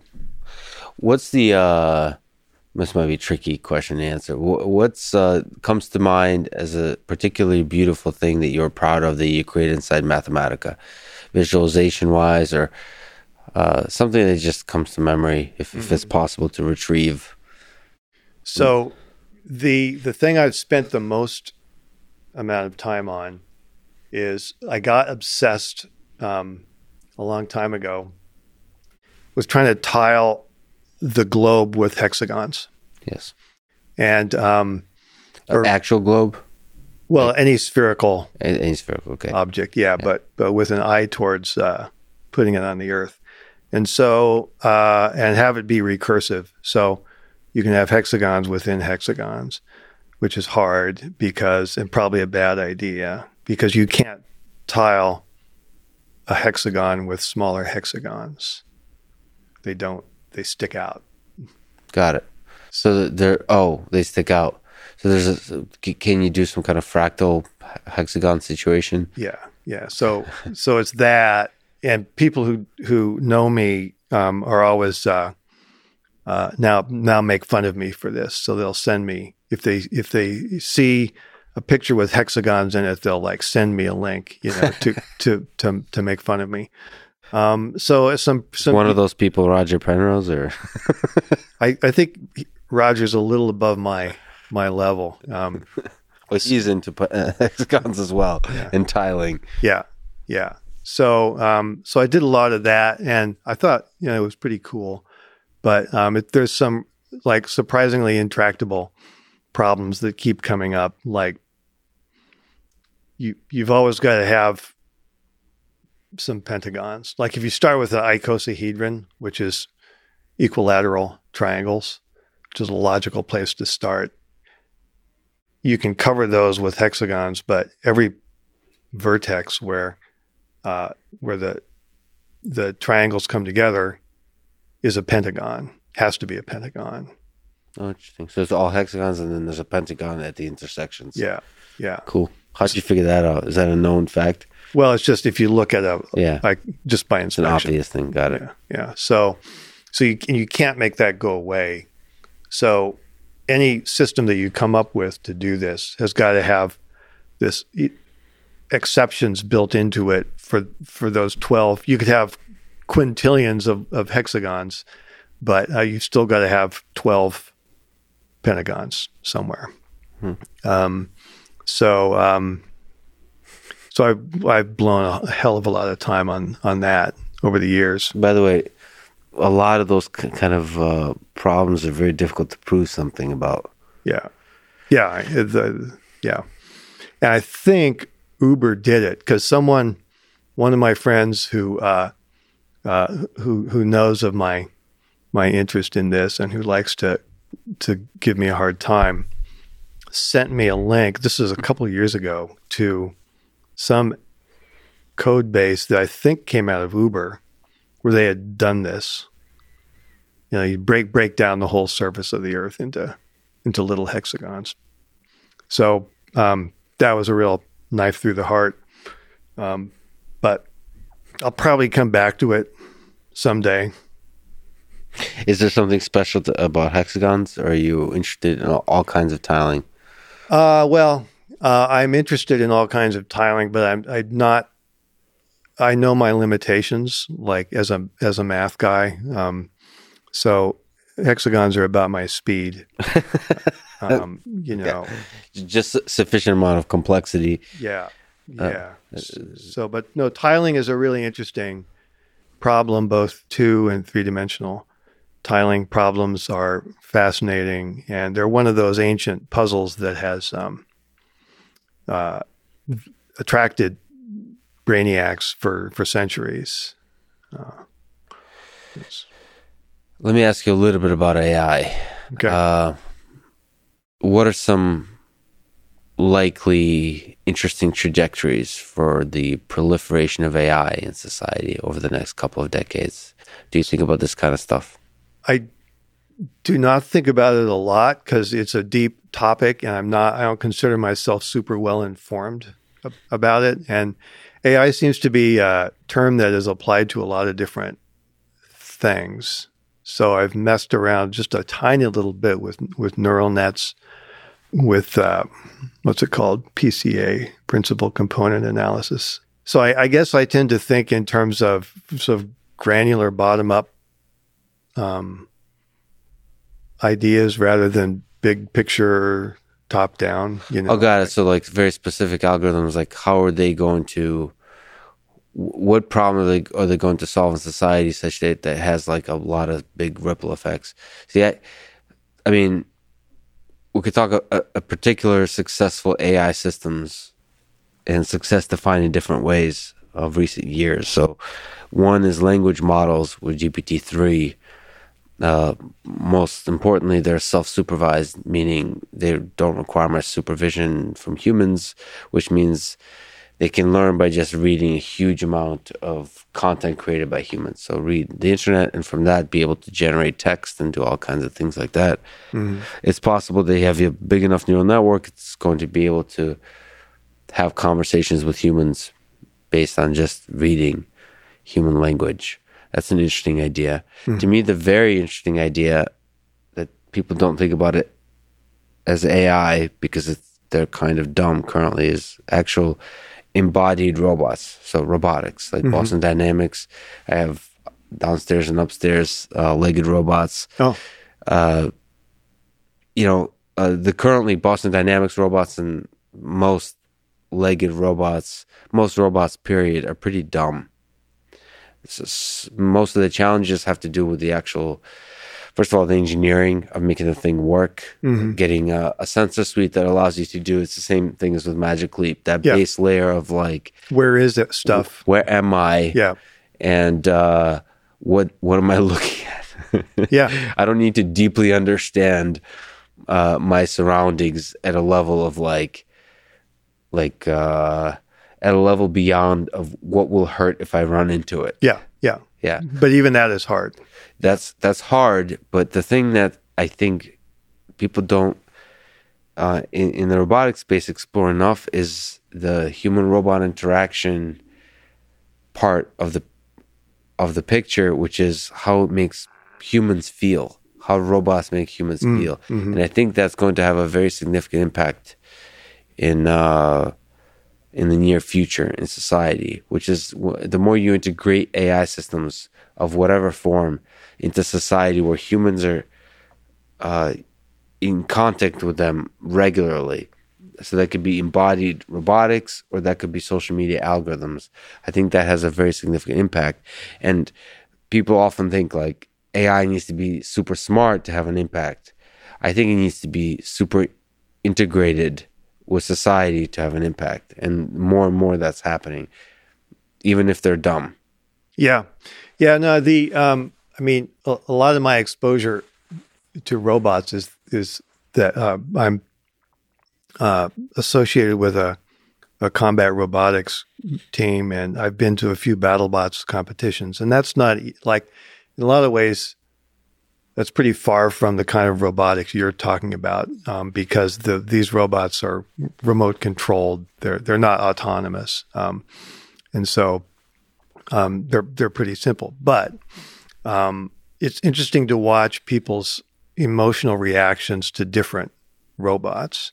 So there was one that was in the last year's season, the 2020 season, called Rusty, that uh, was just a like put together out of spare parts and it looked kind of cute.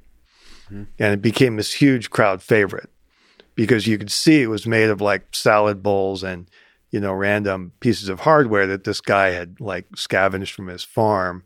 And so immediately people kind of fell in love with this one particular robot, whereas they might, uh, other robots might be like the bad guy in a, uh, in a, if you think of professional wrestling, you know, the heel and the baby face.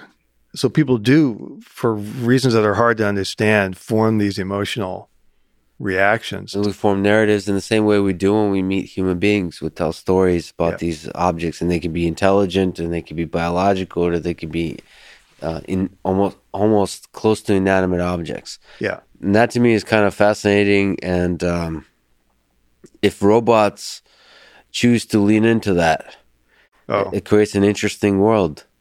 If they start uh, using feedback loops to make themselves cuter, not just cuter, but everything that humans do. Let's not Yeah. let's let's let's let's not speak harshly of robots. Humans do the same. oh no, thing. I did, did was wasn't meaning it in a. uh, But you're right, humans based on feedback will change their appearance. Yes, their I do this on Instagram all the time. Yeah. How do I look cuter? That's the fundamental Right. question I Yeah. ask myself. Yeah. So why morning. wouldn't why wouldn't a robot want to?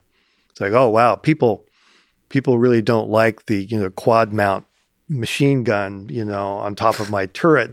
Maybe I should get rid of that, and that would you know people would feel more at ease.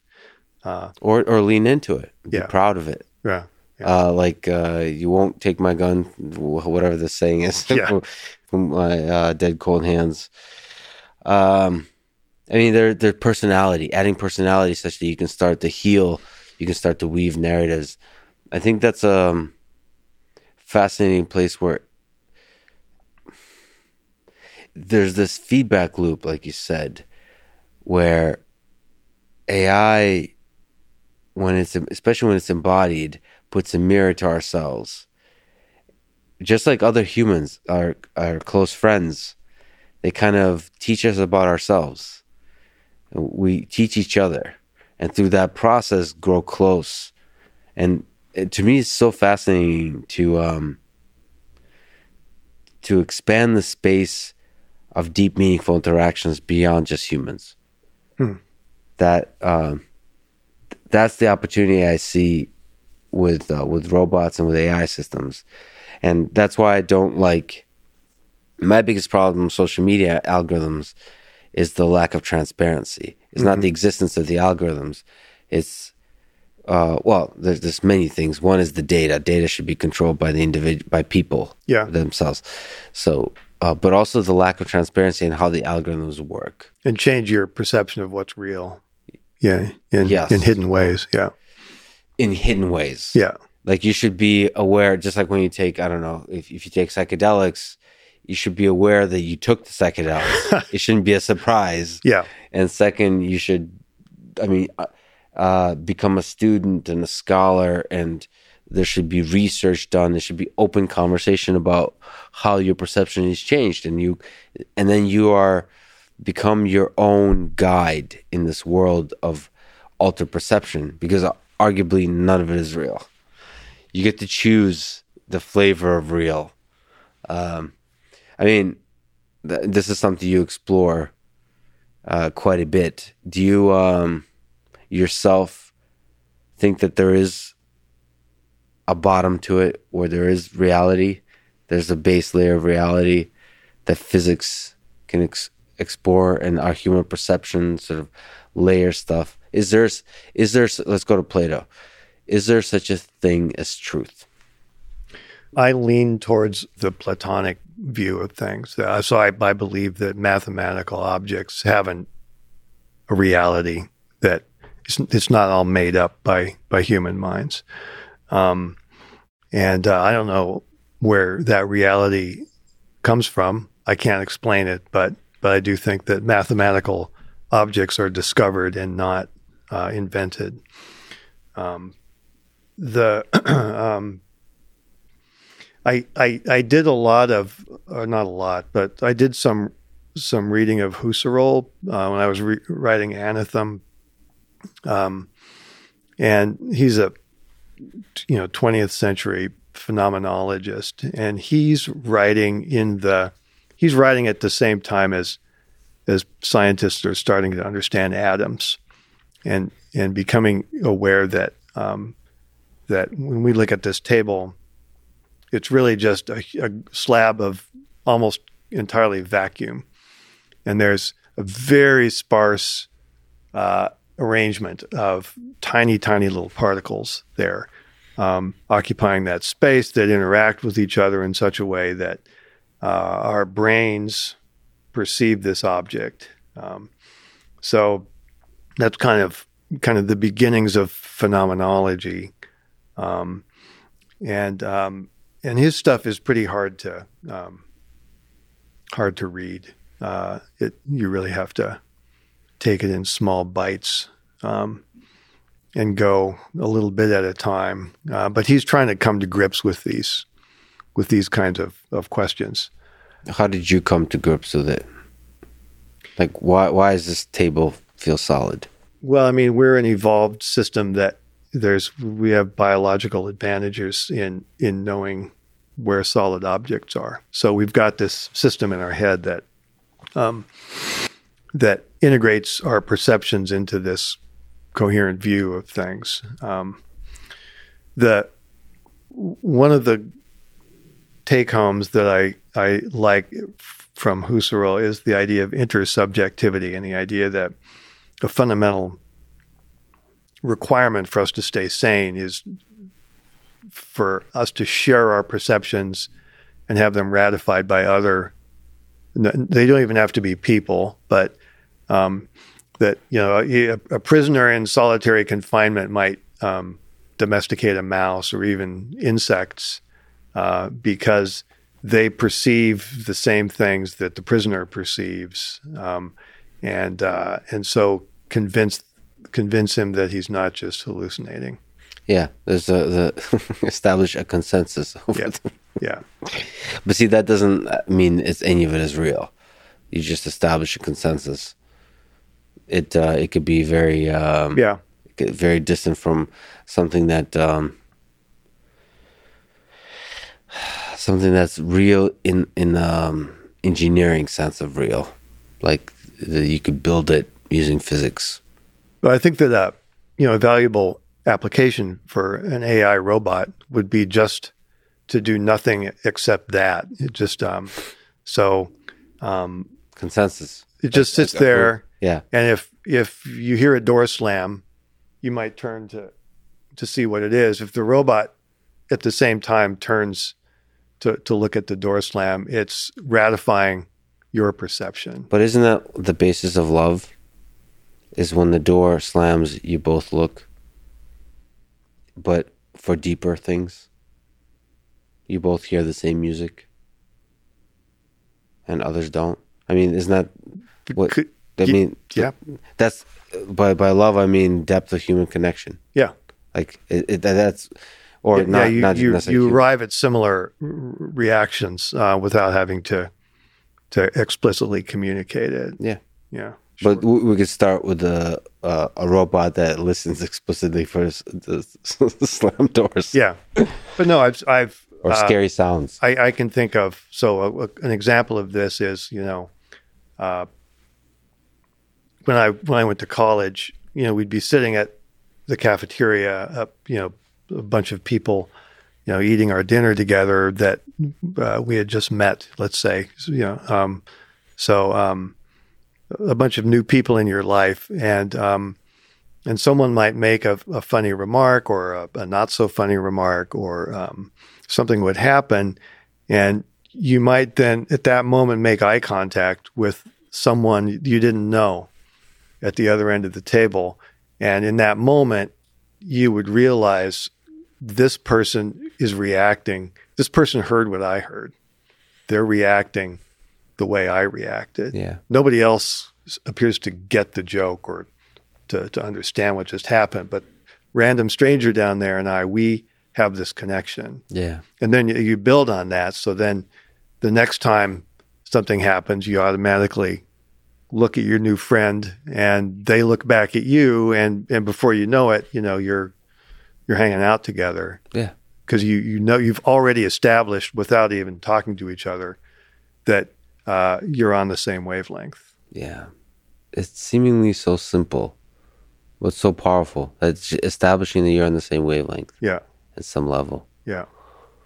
There's no reason why you and a toaster can't have that. I'm just saying. Yeah. Uh, Does this smell burned to you? exactly. I if think it's burned. If a toaster could just say that to you. Yeah. Yeah. Cryptonomicon, published in 1999 set in the late 90s and involves hackers who build essentially cryptocurrency. Bitcoin white paper came out in 2008. So I, I have to kind of ask uh, from you looking at this layout of what's been happening in cryptocurrency uh, the evolution of this technology. How has it rolled out differently than you could have imagined in two ways? One, the technology itself, and two, the human side of things, the human stories of the hackers and the financial folks and the powerful and the powerless, the human side of things. Yeah. Well, Cryptonomicon is pre Bitcoin, it's pre Satoshi, it's pre blockchain, as you point out. So um, at that point, uh, I was kind of reacting to what I was seeing among people like the Bay Area cypherpunks in Berkeley. There was some, some there was a branch here in Austin as well. Um, and a lot of their thinking was so based on the idea that you would have to have a physical uh, region of the earth that was free of government interference. You, you couldn't achieve that freedom by purely mathematical means on the network. You actually had to have, you know, a room somewhere with servers in it um, that uh, that a government couldn't come and, and meddle with. Hmm. And so a lot of ideation happened around that view of things that there were efforts to figure out jurisdictions where this might work. There was uh, a lot of interest for a while in Anguilla, which is a Caribbean island that had some unusual jurisdictional properties. Um, there was Sealand, Sealand, which is a, a, platform in the North Sea. Um, and so there was a lot of effort that went into finding these physical locations that that were deemed kind of safe. Um, and that all goes away with blockchain. It's no longer necessary. Um, and so that really changes the picture in a lot of ways because um, uh, you no longer have, I mean, from a novelist point of view, the old system was a lot more fun to work with because it gives you a situation where hackers are wandering around in strange parts of the world, mm-hmm. you know, trying to set up server rooms. So that's a great storytelling thing. There's well, still a little bit of that, right, in, in the modern world, but it's just there's several server rooms as opposed to one centralized one. Yeah, yeah, and there's the like the new wrinkle is the need to do a lot of computation and to keep your your uh, your your GPUs from melting down. So people building things in Iceland or or in shipping containers on the bottom of the ocean or whatever.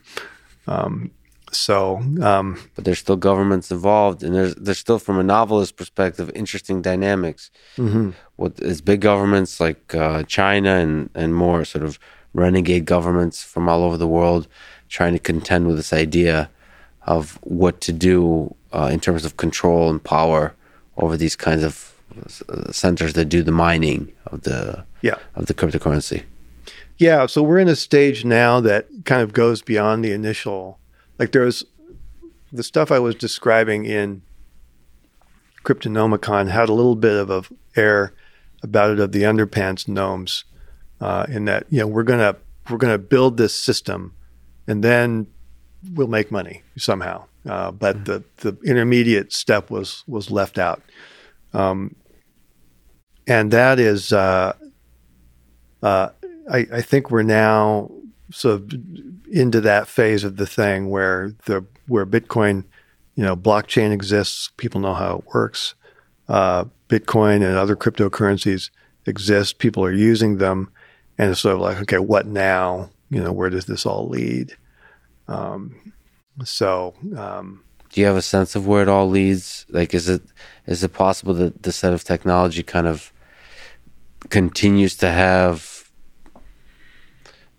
uh, transformational effects on n- not just sort of finance, but who gets to have power in this world. So the decentralization of power. You know, big questions, right? So I guess I, uh, there's a little bit of the cynic in me uh, thinking that as soon as it becomes important enough, the existing banks and people in power are going to sort of control it. I guess an easy answer is that maybe it won't be a, a big change in the end. Um, there's a, a, utopian strain sometimes in in the way people think about this that I'm not so sure about. maybe. There, there's a there is a technological aspect to to Bitcoin and other cryptocurrencies that make it a little easier to uh, pull along the the utopian thread. Yeah. Because it's harder for governments to control Bitcoin. Yeah. I mean, they they have much fewer options. The, the they can ban, they can make it illegal. It's di- it's more difficult. Yeah. Uh, so technology here is on the side of the powerless, the voiceless, which is a very interesting idea. Of course, yes, it, it does have a utopian feel to it, but we have been making progress throughout human history. Yeah. Maybe this is what progress looks like. There will be the powerful and the greedy and the bureaucrats that take advantage of it, skim off the top kind of thing. But maybe this does give um, more power to people that haven't had power before in a good way, like distributing power and enabling sort of more um, greater resistance to sort of uh, dictatorships and uh, authoritarian regimes, that kind of thing. hmm Um, and also enabling all kinds of technologies built built on top of it. Ultimately, when you digitize money, uh, you know, money is a kind of speech, or it's it's, it's a kind of like um, mechanism of how humans interact. And if you make that digital, more and more of the world moves to the digital space, and then you can have the you, then you can finally fully live in that virtual reality with the toaster, and then yeah. Yeah. In a lot of ways, I think in that realm of technology, that the money per se is one of the less interesting things you can do with it. So I think, you know, cryptographically enforceable contracts and, um, and organizations built on those, that seems to me like it's got more potential for change just because we do already have money. And although it's an old system, um, it's been digitized to a large extent by you know the the Stripes and the credit card companies of the world And I also love the idea of like uh, connecting so two connecting two smart contracts, connecting data, sort of uh, making it more formal. It's like Mathematica, more structured. The integration of data, of weather data, of uh, all kinds of data about the the the stuff in the world, so they can make contracts between people that in that's grounded in data, and that's actually getting closer to something like truth, because then you can make agreements based on actual data versus kind of perceptions of data, and if you can formalize, like distribute the power of who gets to tell the story, yeah.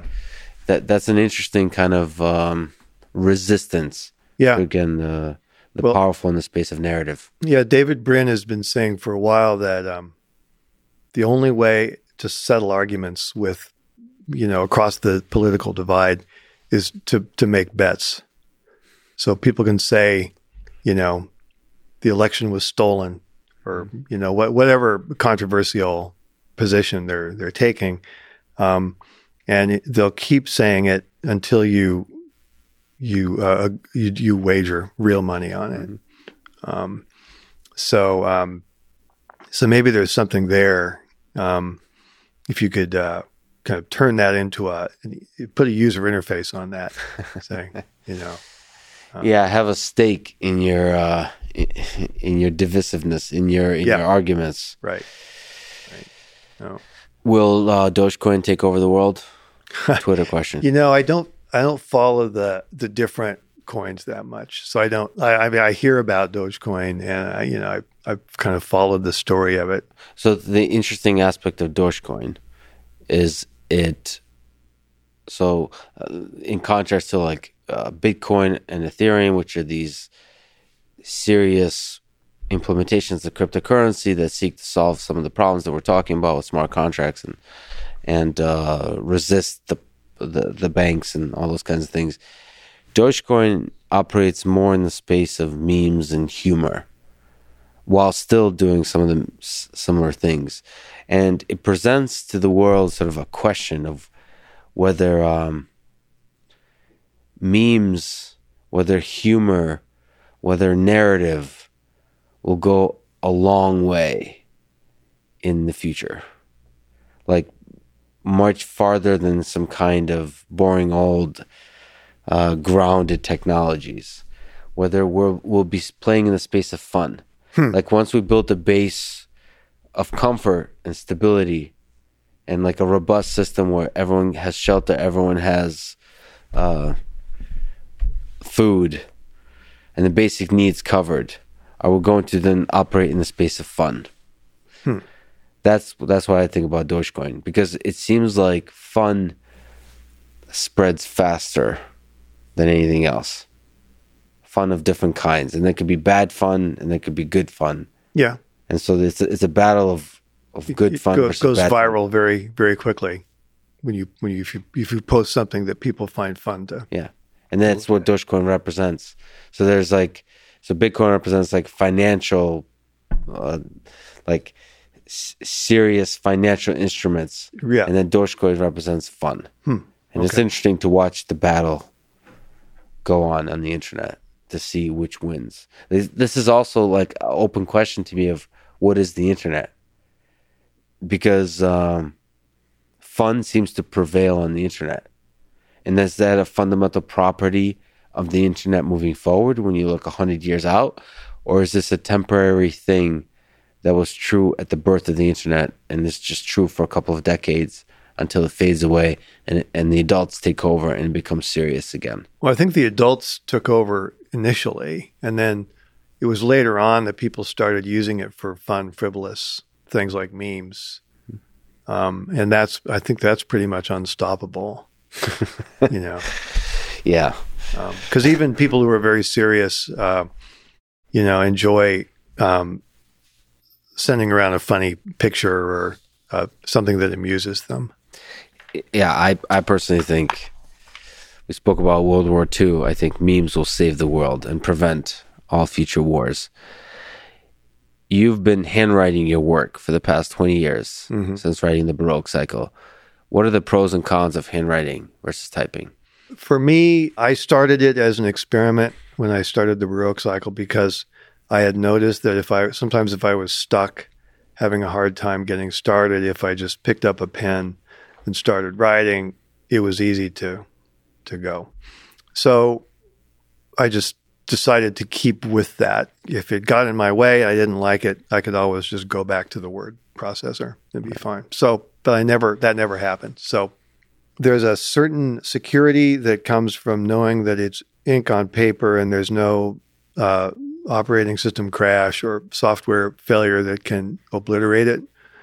Um, there's um, um, I it's a slower output technique, and so um, a, a sentence or a paragraph spends a longer time in the buffer up here before it gets committed to paper, whereas I can type really fast, and so I can slam things out before I've really thought them through. So I think the first draft quality ends up being higher.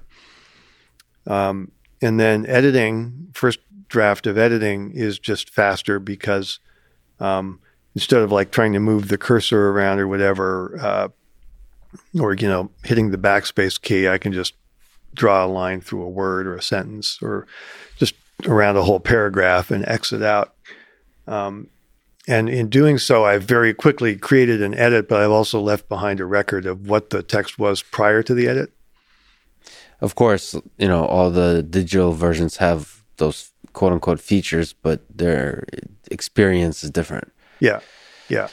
Is there a romance to just the physical,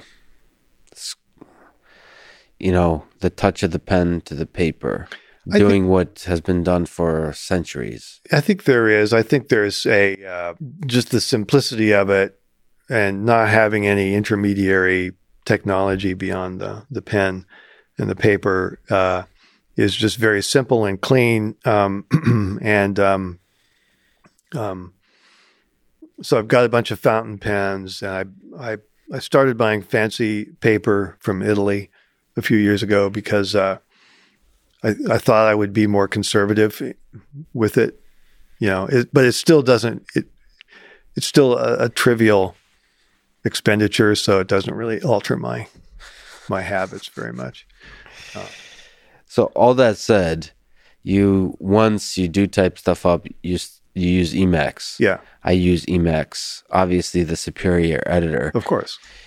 You uh let me just ask the ridiculous futuristic question because Emacs has been around forever. hmm Do you think in 100 years we will still have Emacs and Vim?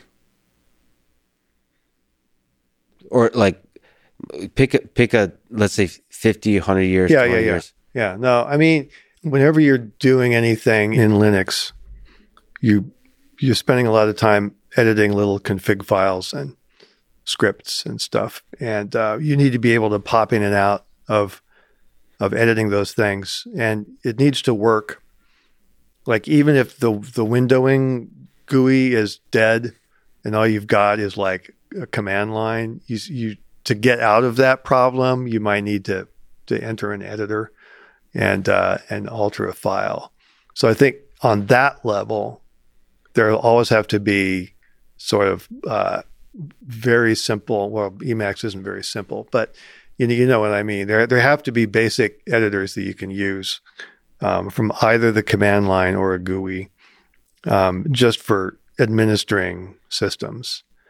Now, how widespread they'll be, um, you know, there's a certain amount of um, what's the story of the the there's the the American folktale of the the the the guy who the hammer guy who drives the railroad spikes, John Henry, Mhm. trying to keep up with the steam hammer, and eventually this the steam hammer wins because he can't drive the spikes fast enough. So there's there's a sense in which you know Microsoft like who knows how much they've invested in code, you know, Visual Studio to to you know or or Apple with Xcode. So they've put huge amounts of money into um, enhancing their IDEs, and Emacs, in theory, can duplicate all of those features um, by you know if you just have enough Linux hackers writing Emacs Lisp macros.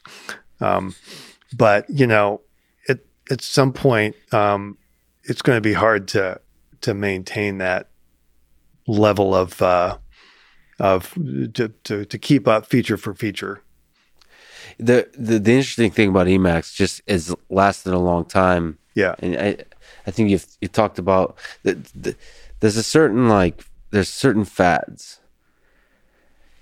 Uh, certainly in the in the um, software engineering space, and it's interesting to think about technologies that sort of last for a very long time, hmm and just kind of being in the what is it? How do they get by? It's like the the uh, the cockroaches of software or Yeah. the, the bacteria of software or something. They, like this base thing that nobody, everybody's just became reliant on, uh, and they just outlast everything else and slowly, slowly adjust with the times, with a little bit of a delay, with a little bit of customization by individuals, kind Mhm. of that. But they're always there in the shadows, Yeah. and they outlast everybody else. And I wonder if that's that that might be the story for a lot of technologies, especially in the software space. you know, shell scripts, you know, all that stuff. You you you can't run the modern world without a, a bunch of shell scripts, you know, booting up machines and and and running things. So um, it's uh, that is going to be a hard thing to to replace. And then TeX for typesetting that you use, you said. For when I when I want to print it out, yeah, I just have some simple uh, macros that I use. But then I have to um, the the publisher put their foot down and they they want it in in Word format now. So um, years ago, I wrote some macros to convert, and this time, what did I do? Copy paste. No, I um I use sort of uh, regular expressions. So I was to do italics in, uh, Ah. you know, you you put it in curly brackets and you do backslash it, and then you type what you want to type, and that's how you get italics in TeX. So you can create a regular expression that'll look for some text between curly brackets preceded by backslash it, and then uh, instead uh, convert that to italics, and Word will do that. Um, Word, if you go deep enough into its search and replace UI, You can do regular expressions. is is just regex.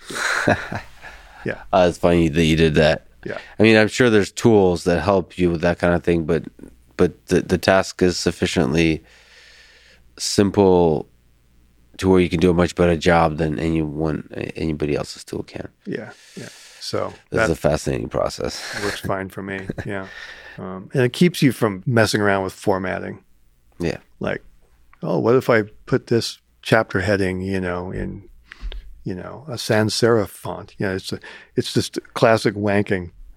Um, and so you, the, the, those options are closed off in what I'm doing. Is there advice you could say? What does it take to write a great story? The power of of good yarns, good narratives to um, pull people in is is uh, incredible. And I think my sort of amateur theory is that it's an evolutionary development. That if you're, um, you know, a cave person sitting around a fire in the Rift Valley a million years ago. Um,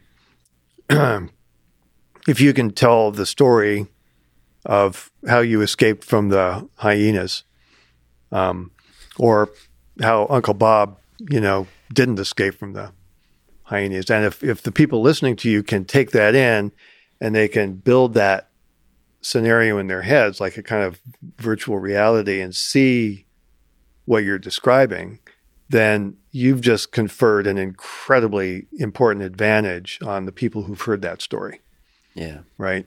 And so they know a bunch of stuff now about how to stay alive that they could not have learned in any other way.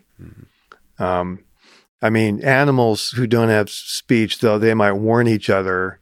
They might make a sound that says "danger, danger," um, but uh, but i- i- as far as we know, they can't tell more complicated stories. Uh, So it's a part of us. Yeah, I the, the the the collective intelligence seems to be one of the the key characteristics of the of Homo sapiens, the ability to share ideas and hold ideas together in our minds. And storytelling is the fundamental aspect of that. Maybe even language itself is more fundamental yeah, because the language is required to do the storytelling, or maybe they evolve together. maybe they co-evolve yeah so i think that you've got to work with that and i think uh, sometimes it seems like in kind of uh, literary circles that having a lot of plot is a little bit frowned upon as it's pulpy or it's exploitative but um, for me i don't have any compunctions whatsoever about that i like stories that um, are grabby and fun and exciting to read. And once you've got one of those going, once you've got a good yarn going that people will enjoy reading, then you're free to do whatever you want uh, in the frame of that story. Uh, but if you don't have that, um, then you got nothing. What about having like uh, which you do a, a technological scientific rigor, like to the to the accuracy in, as much as possible? How does that add to the to to Bob telling the story or telling the story about Bob around the campfire? Well, the main thing that it does is um, present um, little details that you might not have come up with on your own. So if you're just sitting there freely imagining things, um, you, uh, you your your brain probably isn't going to serve up the wealth of details and the resulting complications and surprises that real that the real world is constantly presenting us with. And so, um, in my case, if I'm um, trying to write a story about you know some that involves some technology like a, a rocket or uh, orbital maneuvers or whatever, then delving into those details eventually is going to turn up some weird, unexpected, you know, thing that uh, gives me material to work with, but also subliminally readers who see that are are going to be drawn in more uh, because they're going to uh, to to find that um, oh I didn't see that coming, you know, you know, it's got some of the complexity and surprise value of the real world. Yeah, it does something. Um, uh, Alex Garland, director who did, uh, who wrote, uh, directed uh, Ex Machina. I, I think about AI movies, and the more care you take in making it accurate, the more compelling the story becomes somehow. I'm not. I'm not sure what that is. Uh, maybe because it becomes more real to the people writing the story. Maybe it just makes you a better writer. The key to any storytelling is getting the the readers to suspend their their disbelief, and there's all kinds of triggers and little tells that can break that. Right. Um, and once it's broken, it's really hard to, to get it back. Uh, you, you, know, a lot, a lot of times that's the end. Somebody will just close the book and not pick it up. Um, I gotta ask you. You've answered this question, but I gotta ask you the most impossible question for an author to answer. But which Neal Stephenson book should one read first? So when people ask me that, I, I usually ask them what they like to read, right? Because uh, I mean, there's the best known one is probably Snow Crash, but that's a a cyberpunk novel that's at the same time making fun of cyberpunk. Um, so it's kind of got some layers to it that uh, might not seem so funny if you don't have that, if you don't get the joke, right? So um, there's, uh, I've written, as you point out, I've written historical novels. Some people like those, some people prefer those. So if that's what you like, then Cryptonomicon or the Baroque cycle is where you would start. If you like sort of techno thrillers that are set in a modern day setting but aren't science fictiony per se, then uh, um, is one of those, and Termination Shock um, is is is definitely one of those. Um, so it just depends on on uh, what people like. What what uh when people a long time ago recommend I read Snow Crash, they said uh, it's the it's Neal Stephenson light. Hmm. It's it's the uh, like if you don't want to be overwhelmed by the depth, like the rigor uh-huh. of a book, like that's a good that's a good introduction yeah. to okay. the man. Okay. So so essentially you broke it down by topics, but if you wanted to read all of them, mm-hmm, mm-hmm. what's a good introduction to the to the man? Because obviously these worlds are very different. Yeah, the philosophies are very different. Yeah, what, what's a good introduction to the human? Um, hmm. People ask the same thing of Dostoevsky. People, right? it's a it's a hard one to answer. Maybe Seveneves, because it's got big themes. Um, it's you know it's about heavy heavy things happening to the human race. Um, uh, but hopefully, the story is told through a cast of characters that uh, people can relate to, you know, and it moves along. Uh, so uh, it it does go c- kind of deep eventually on how rockets work and orbital mechanics and all that stuff, but um, people were able to get through it anyway, or some people just skip over that. It's fine, you know. Um, As an author, let me ask you what books had a big impact on your life that you've read? Is there any that jump to mind that uh, you learned from as a writer, as a philosopher, as a mathematician, as an engineer? Mm-hmm. This is one of these questions where I always blank out, and then when I'm walking out the door, I'll I'll remember twelve. so this is a random selection that doesn't represent the top the top ones. Um, well, I mentioned, you know, Gulag Archipelago. That's kind of a hefty and dark, but and then it has a personal connection as well. Yeah, just it's, yeah, because like where you found the book too, like right? The part, the time in your life, where you found it, yeah, who recommended it. That's also part of the story. Yeah, so there's definitely that. There's, you know, I, I circle back to Moby Dick a lot um, because we read it in a uh, a really great English class I had in high school, and I came in with an oppositional stance because I thought that the teacher was going to try to talk me into having all kinds of highfalutin ideas about allegory and what does this mean and what's the symbolism. And it turned out that uh, it turned out to be a lot more interesting and satisfying than that.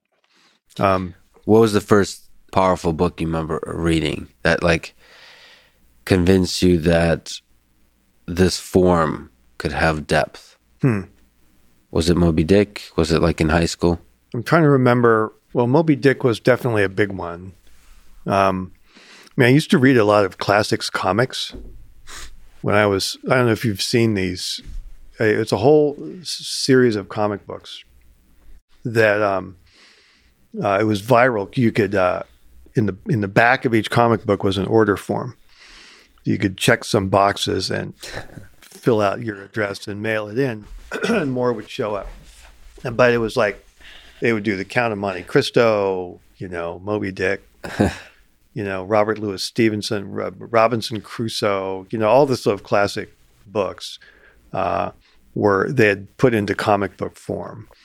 Um, That's amazing. Yeah, reading Moby Dick if you're nine years old is a tall order. The, there's some very complicated sentences in there. Yeah. Um, and a lot of digressions. But if you're just looking at the comic book, it's like, holy shit, look at that whale, you know. Um, and um, and ultimately, the power of the story yeah. doesn't need the complicated words. It, it, it, it's it's all about the man and the and, and the whale. Yeah, yeah. So you could get kind of a grounding in a lot of classic works of literature without actually reading them, which is you know, it's great when you're nine years old. So so I read a lot of that stuff uh, for sure. The annotated Sherlock Holmes. Um, mm. You you mentioned David Deutsch too as an inspiration for some of your work. I mean, you've you've obviously done like really a lot of research for the books you you do. Roger Penrose.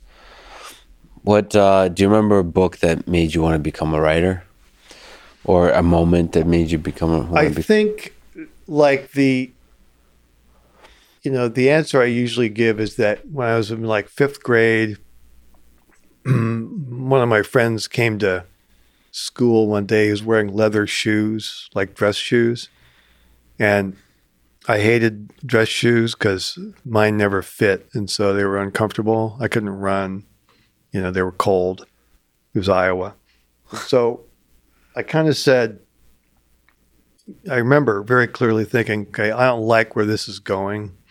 Like, does this mean that next year all of the kids are going to be wearing leather shoes? so I, I need to find a job where I don't have to do that.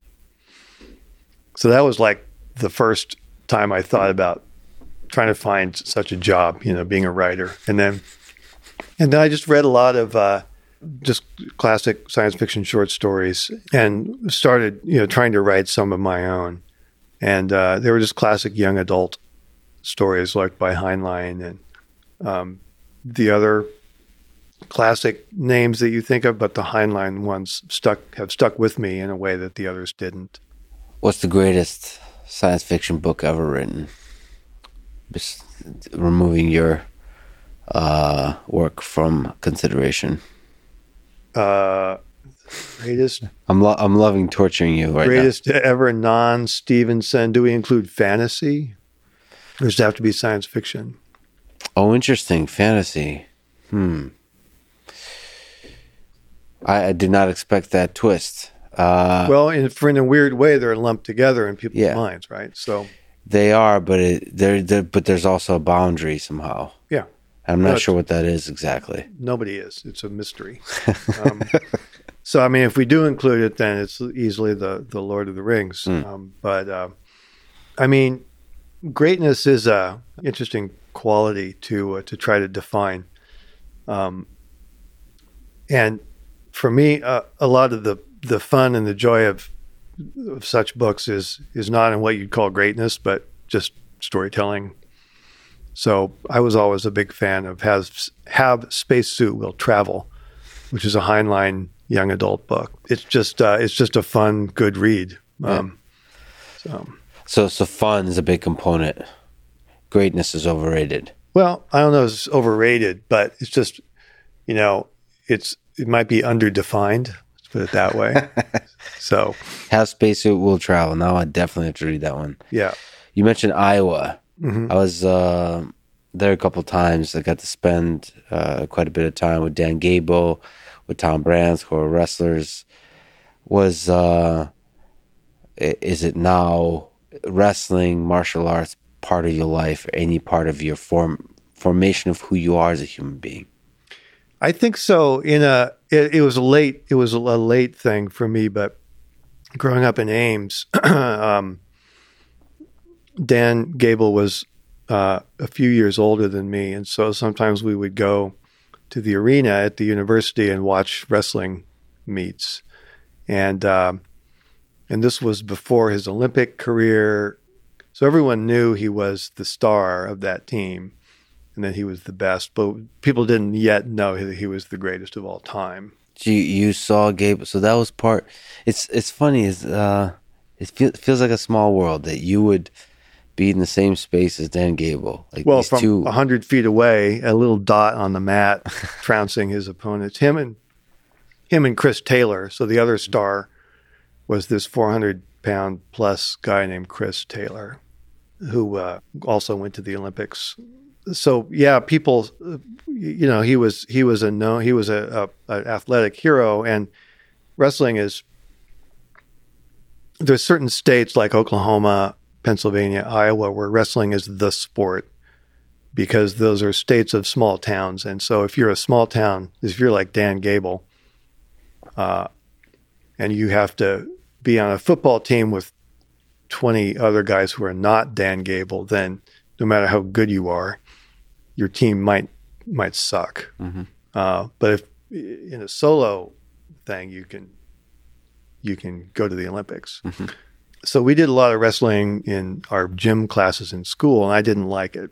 And I think partly it's just that it was so so competitive, and the people who were who cared about it really cared about it mm-hmm. a lot, you know. And so it was it was pretty tough.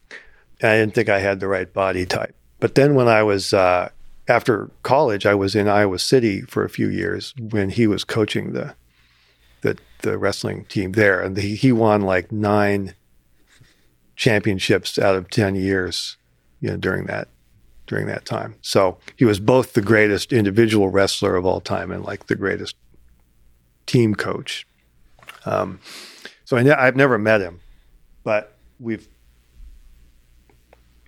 uh, he's kind of been like in my sphere of awareness since I was, you know, kind of my whole life. And people would always tell stories about him. Like, I think he got arrested once for some kind of I don't know, minor offense in mm-hmm. Ames. And so he just basically stayed up all night. He was in this cage in the jail. He just stayed up all night doing pull ups. Yeah. you know. Sounds about right. Yeah. and, uh, uh, so yeah. But so has that been, I mean, Iowa is such an interesting place in the world. I mean, wrestling is just part of that story. I, does, is that somewhere in there? Does that resonate deeply with who you are? It was a formative, yeah, thing for me growing up there for sure. It's just a, uh, you know, a, a, a, or at least used to be a very orderly place, high social capital, very minimal class differences. So, like, you'd have some people who would drive a Cadillac instead of a Chevy, but uh, that was it. That was, you know, those were the rich people, right? So, um, and a college town is always a different environment. Like, uh, you know, Austin uh, has some of this. Um, so it was a pretty kind of utopian, uh, other than the weather and a few other things, uh, environment to, to grow up in. The the martial art I ended up doing is sword stuff, which is interesting because it uses a different feedback loop. So when you're if you're grappling, everything is through sense of touch. Mm-hmm. And your sense of touch is very old and simple, right? right? Like earthworms don't have don't even have eyes, yeah. but you, they can tell when they're being touched, right? So it's very fast. Um, and uh, with um, with a standoff art like boxing or some kinds of sword fighting, you're you're not touching the other person most of the time. You're your uh, your visual system is doing something way more. It's doing slam, hmm uh, and trying to figure out what the other person is up to. And so um, that always felt more my speed. So in in Olympic style fencing, you're it doesn't start really until you're crossing blades with the other person, and now you're back to wrestling. You're feeling Yeah. what they're doing, and it's all about that. But some of the older sword arts um, don't engage the the blade that way. You stand off at range, and then you make cutting attacks, and um, and uh, and so so those are all processed visually, and I I think I'm more of a slow thinker, so it works for me better. I mean, the same. So it has the same. So the artistry and the beauty of boxing, I suppose, just like you said, is like there's no there's no contact and it's all processed visually, and I'm sure there's a dance of its own. Yeah, Uh, that that depends on the characteristic of a sword involved. Yeah, there's a set of of stances and and uh, basic reactions that you try to learn that are thought to be defensible um, and and safe or safer, and so it tends to be a series of short engagements where you'll you'll close in, you'll try out your your idea, and it works or it doesn't. Then you you back off again. Uh, It's interesting to think about like human history because martial arts, okay, that's a thing, but in terms of sword fighting, just the full range of humans that existed who mastered sword fighting or sought to master sword fighting. Just to imagine the thousands of people who the the heights they have achieved, because the stakes are so incredibly high yeah.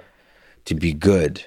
and it's the richest, most powerful people in, in those societies spending it whatever it takes to get the best gear and the best training. Because you're right, everything depends on it. and it's still life and death. I mean that that's fascinating. Um, that that's fascinating. We perhaps have lost that forever with greater weapons. I mean, the artistry of sword fighting, when it's life and death, and you go into war, you have the Miyamoto Musashis of the world, right? The I don't know. There's a there's a poetry to the, that that there's a mastery to that that I don't know if we could achieve with any other kind of martial art. Well, the one of the good you, you were talking earlier about the the the good effects of the internet, social media that we sometimes overlook, and and one of those is that um, there were all these isolated people around the world who were interested in this, who found each other, and kind of created a network of of people who help each other learn these things. So that doesn't mean that anyone is is up to the level of that you're talking about yet, but um, but it is happening, and um, and so um, there's a, a a large number of old treatises, old written documents uh, that have been dug up from libraries, and and people have been going over these and translating them from old dialects of Italian and German um, to make sense of them and and uh, learning how to, to do these techniques with different uh, different weapons. Um, actually, Yeah. there's a guy here in Austin named Damon Stith who does African historical African martial arts. Um, also, martial arts of uh, of enslaved Africans who w- w- would learn machete fighting techniques in the Caribbean, South Cool. America. Yeah, he's probably within a mile of us. He's That's awesome. amazing guy. I'm, I'm going to look him up. Yeah. Can I ask you for advice? Can you give advice for young people, high school, college, you know, undergrads, thinking about uh, their career, thinking about life, how to live a life they can be proud of? You think quite a bit about like what it's required to be innovative in this world.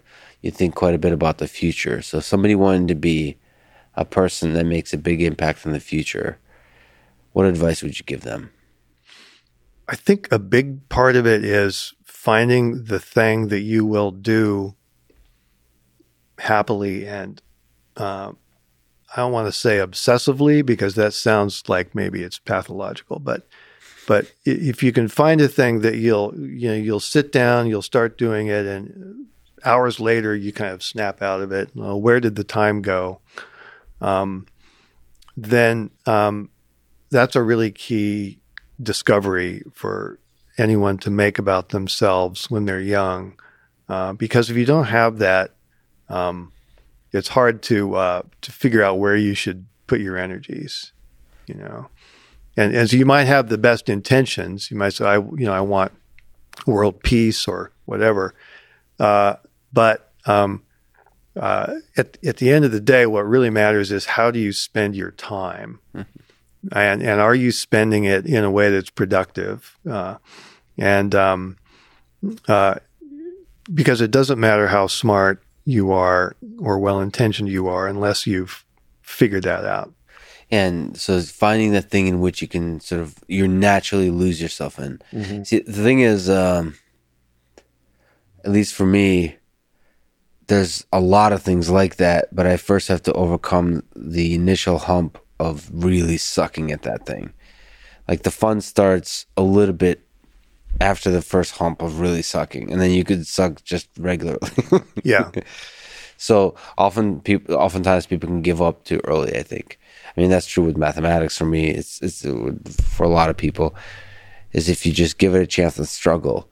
If if you give yourself time to struggle, you'll find a way. You'll find the thing within that thing that you can lose track of time with. Yeah, that's a key detail that um, uh, that's an important thing to add to to what I said, which is that uh, this might not happen the first time you do a thing. Right. Maybe it will, but um, uh, you might have to climb that learning curve. And um, if there's pressures in your life that are making you feel bad about that, then um, it might prevent you from from getting where you need to be. Um, so there's some complexity there uh, that make can make this kind of non-obvious. Um, but uh, that's what that's why we need you know good teachers.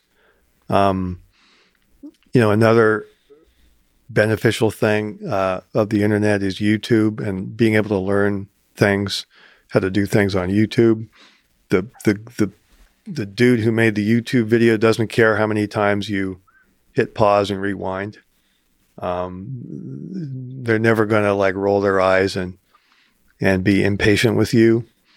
Um, and sometimes uh, spending a huge amount of time on one video or one book, like making that the thing you just spend a huge amount of time on, rereading, rereading, or rewatching, rewatching. That that somehow really um, solidifies your love for that thing and like the depth of understanding you start to gain. And it's okay to stay with that. Mm-hmm. I used to think like there's all these books out there. So like I need to keep reading or keep reading. But then I, I realized um, I think it was somewhere in college uh, uh, where you could just spend your whole life with a single textbook. There's enough in that textbook. Yeah. To yeah. really, really stay. Misner, Thorne, and Wheeler Gravitation, you know, is is one of those. Or another one is um, The Road to Reality by Roger Penrose, which is just incredibly deep. And it starts with like two plus two equals four, and it, at the end you're at the boundaries of of physics. Uh, it's an amazing, amazing book. Let me ask you the big ridiculous question. Okay. Since you've pondered some big ridiculous questions in your work, what's the meaning of this whole thing? What's the meaning of life? Wow. Human life.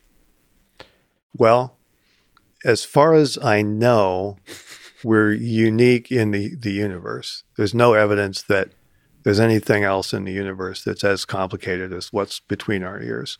Might be. You can't rule it out, but um, so we appear to be pretty special, and um, so it's got to have something to do with that.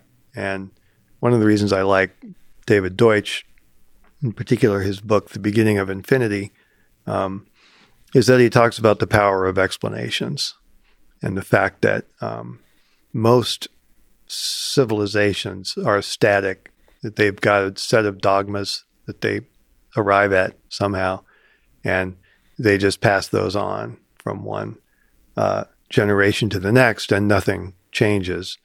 But that huge changes have happened when people sort of follow whatever you want to call it, the scientific method or enlightenment. Uh, uh, there's different ways of thinking about it, but basically explanatory. It's it's about the power of of explanations and being able to uh, figure out why things are the way they are, and that has created changes in our um, thinking and our way of life over the last few centuries that are explosive compared to anything that came before. And David sort of verges on classifying this as like a force of nature in, in its potential transformative power. If, if we keep going, um, you, you, know, we could, uh, you know, if we figure out how to colonize the universe, like you were talking about earlier, how to spread to other star systems, um, then it is effectively a, a force of nature. This kind of drive to understand more and more and more, deeper and deeper and deeper, and to engineer stuff so that we can understand even more. Yeah. Yeah, it's the, the well, it's the old the, the universe created us to, to understand itself. Maybe that's the uh, the whole purpose. Yeah, it's it is an interesting, peculiar side effect of the way we've been created is we seem to be conscious beings. We seem to have little egos. We seem to uh, be born and die pretty quickly. There's a bunch of drama. We're all within ourselves pretty unique, and we fall in love and mm-hmm. start wars, and there's hate and all the the full interesting dynamic of it. So it's not just about the individual people. Yeah. Somehow like the concert that we played together. Mm-hmm. Yeah. Yeah. So that's kind of interesting. And there's a lot of peculiar aspects of that that um, I wonder if they're fundamental or just quirks of evolution. Whether it's whether it's death, whether it's love, whether all those things, I wonder if they're um, from an engineering perspective. When we're trying to create that intelligent toaster that listens for the for the slam door and this and the smell of burning toast whether uh, that toaster should be afraid of death and should fall in love just like we do. Neal, you're a fascinating human being. You've impacted the lives of millions of people. Well, it is you. a huge honor that you would spend your valuable time with me today. Thank you so much. Thank you for coming down uh, to beautiful, a- hot Texas. And thank you for talking today. It was a pleasure. I'm glad I came and did it. Thanks for listening to this conversation with Neal Stephenson. To support this podcast, please check out our sponsors in the description. And now, let me leave you with some words from Neal Stephenson himself in his novel Snow Crash. The world is full of things more powerful than us. But if you know how to catch a ride, you can go places. Thanks for listening and hope to see you next time.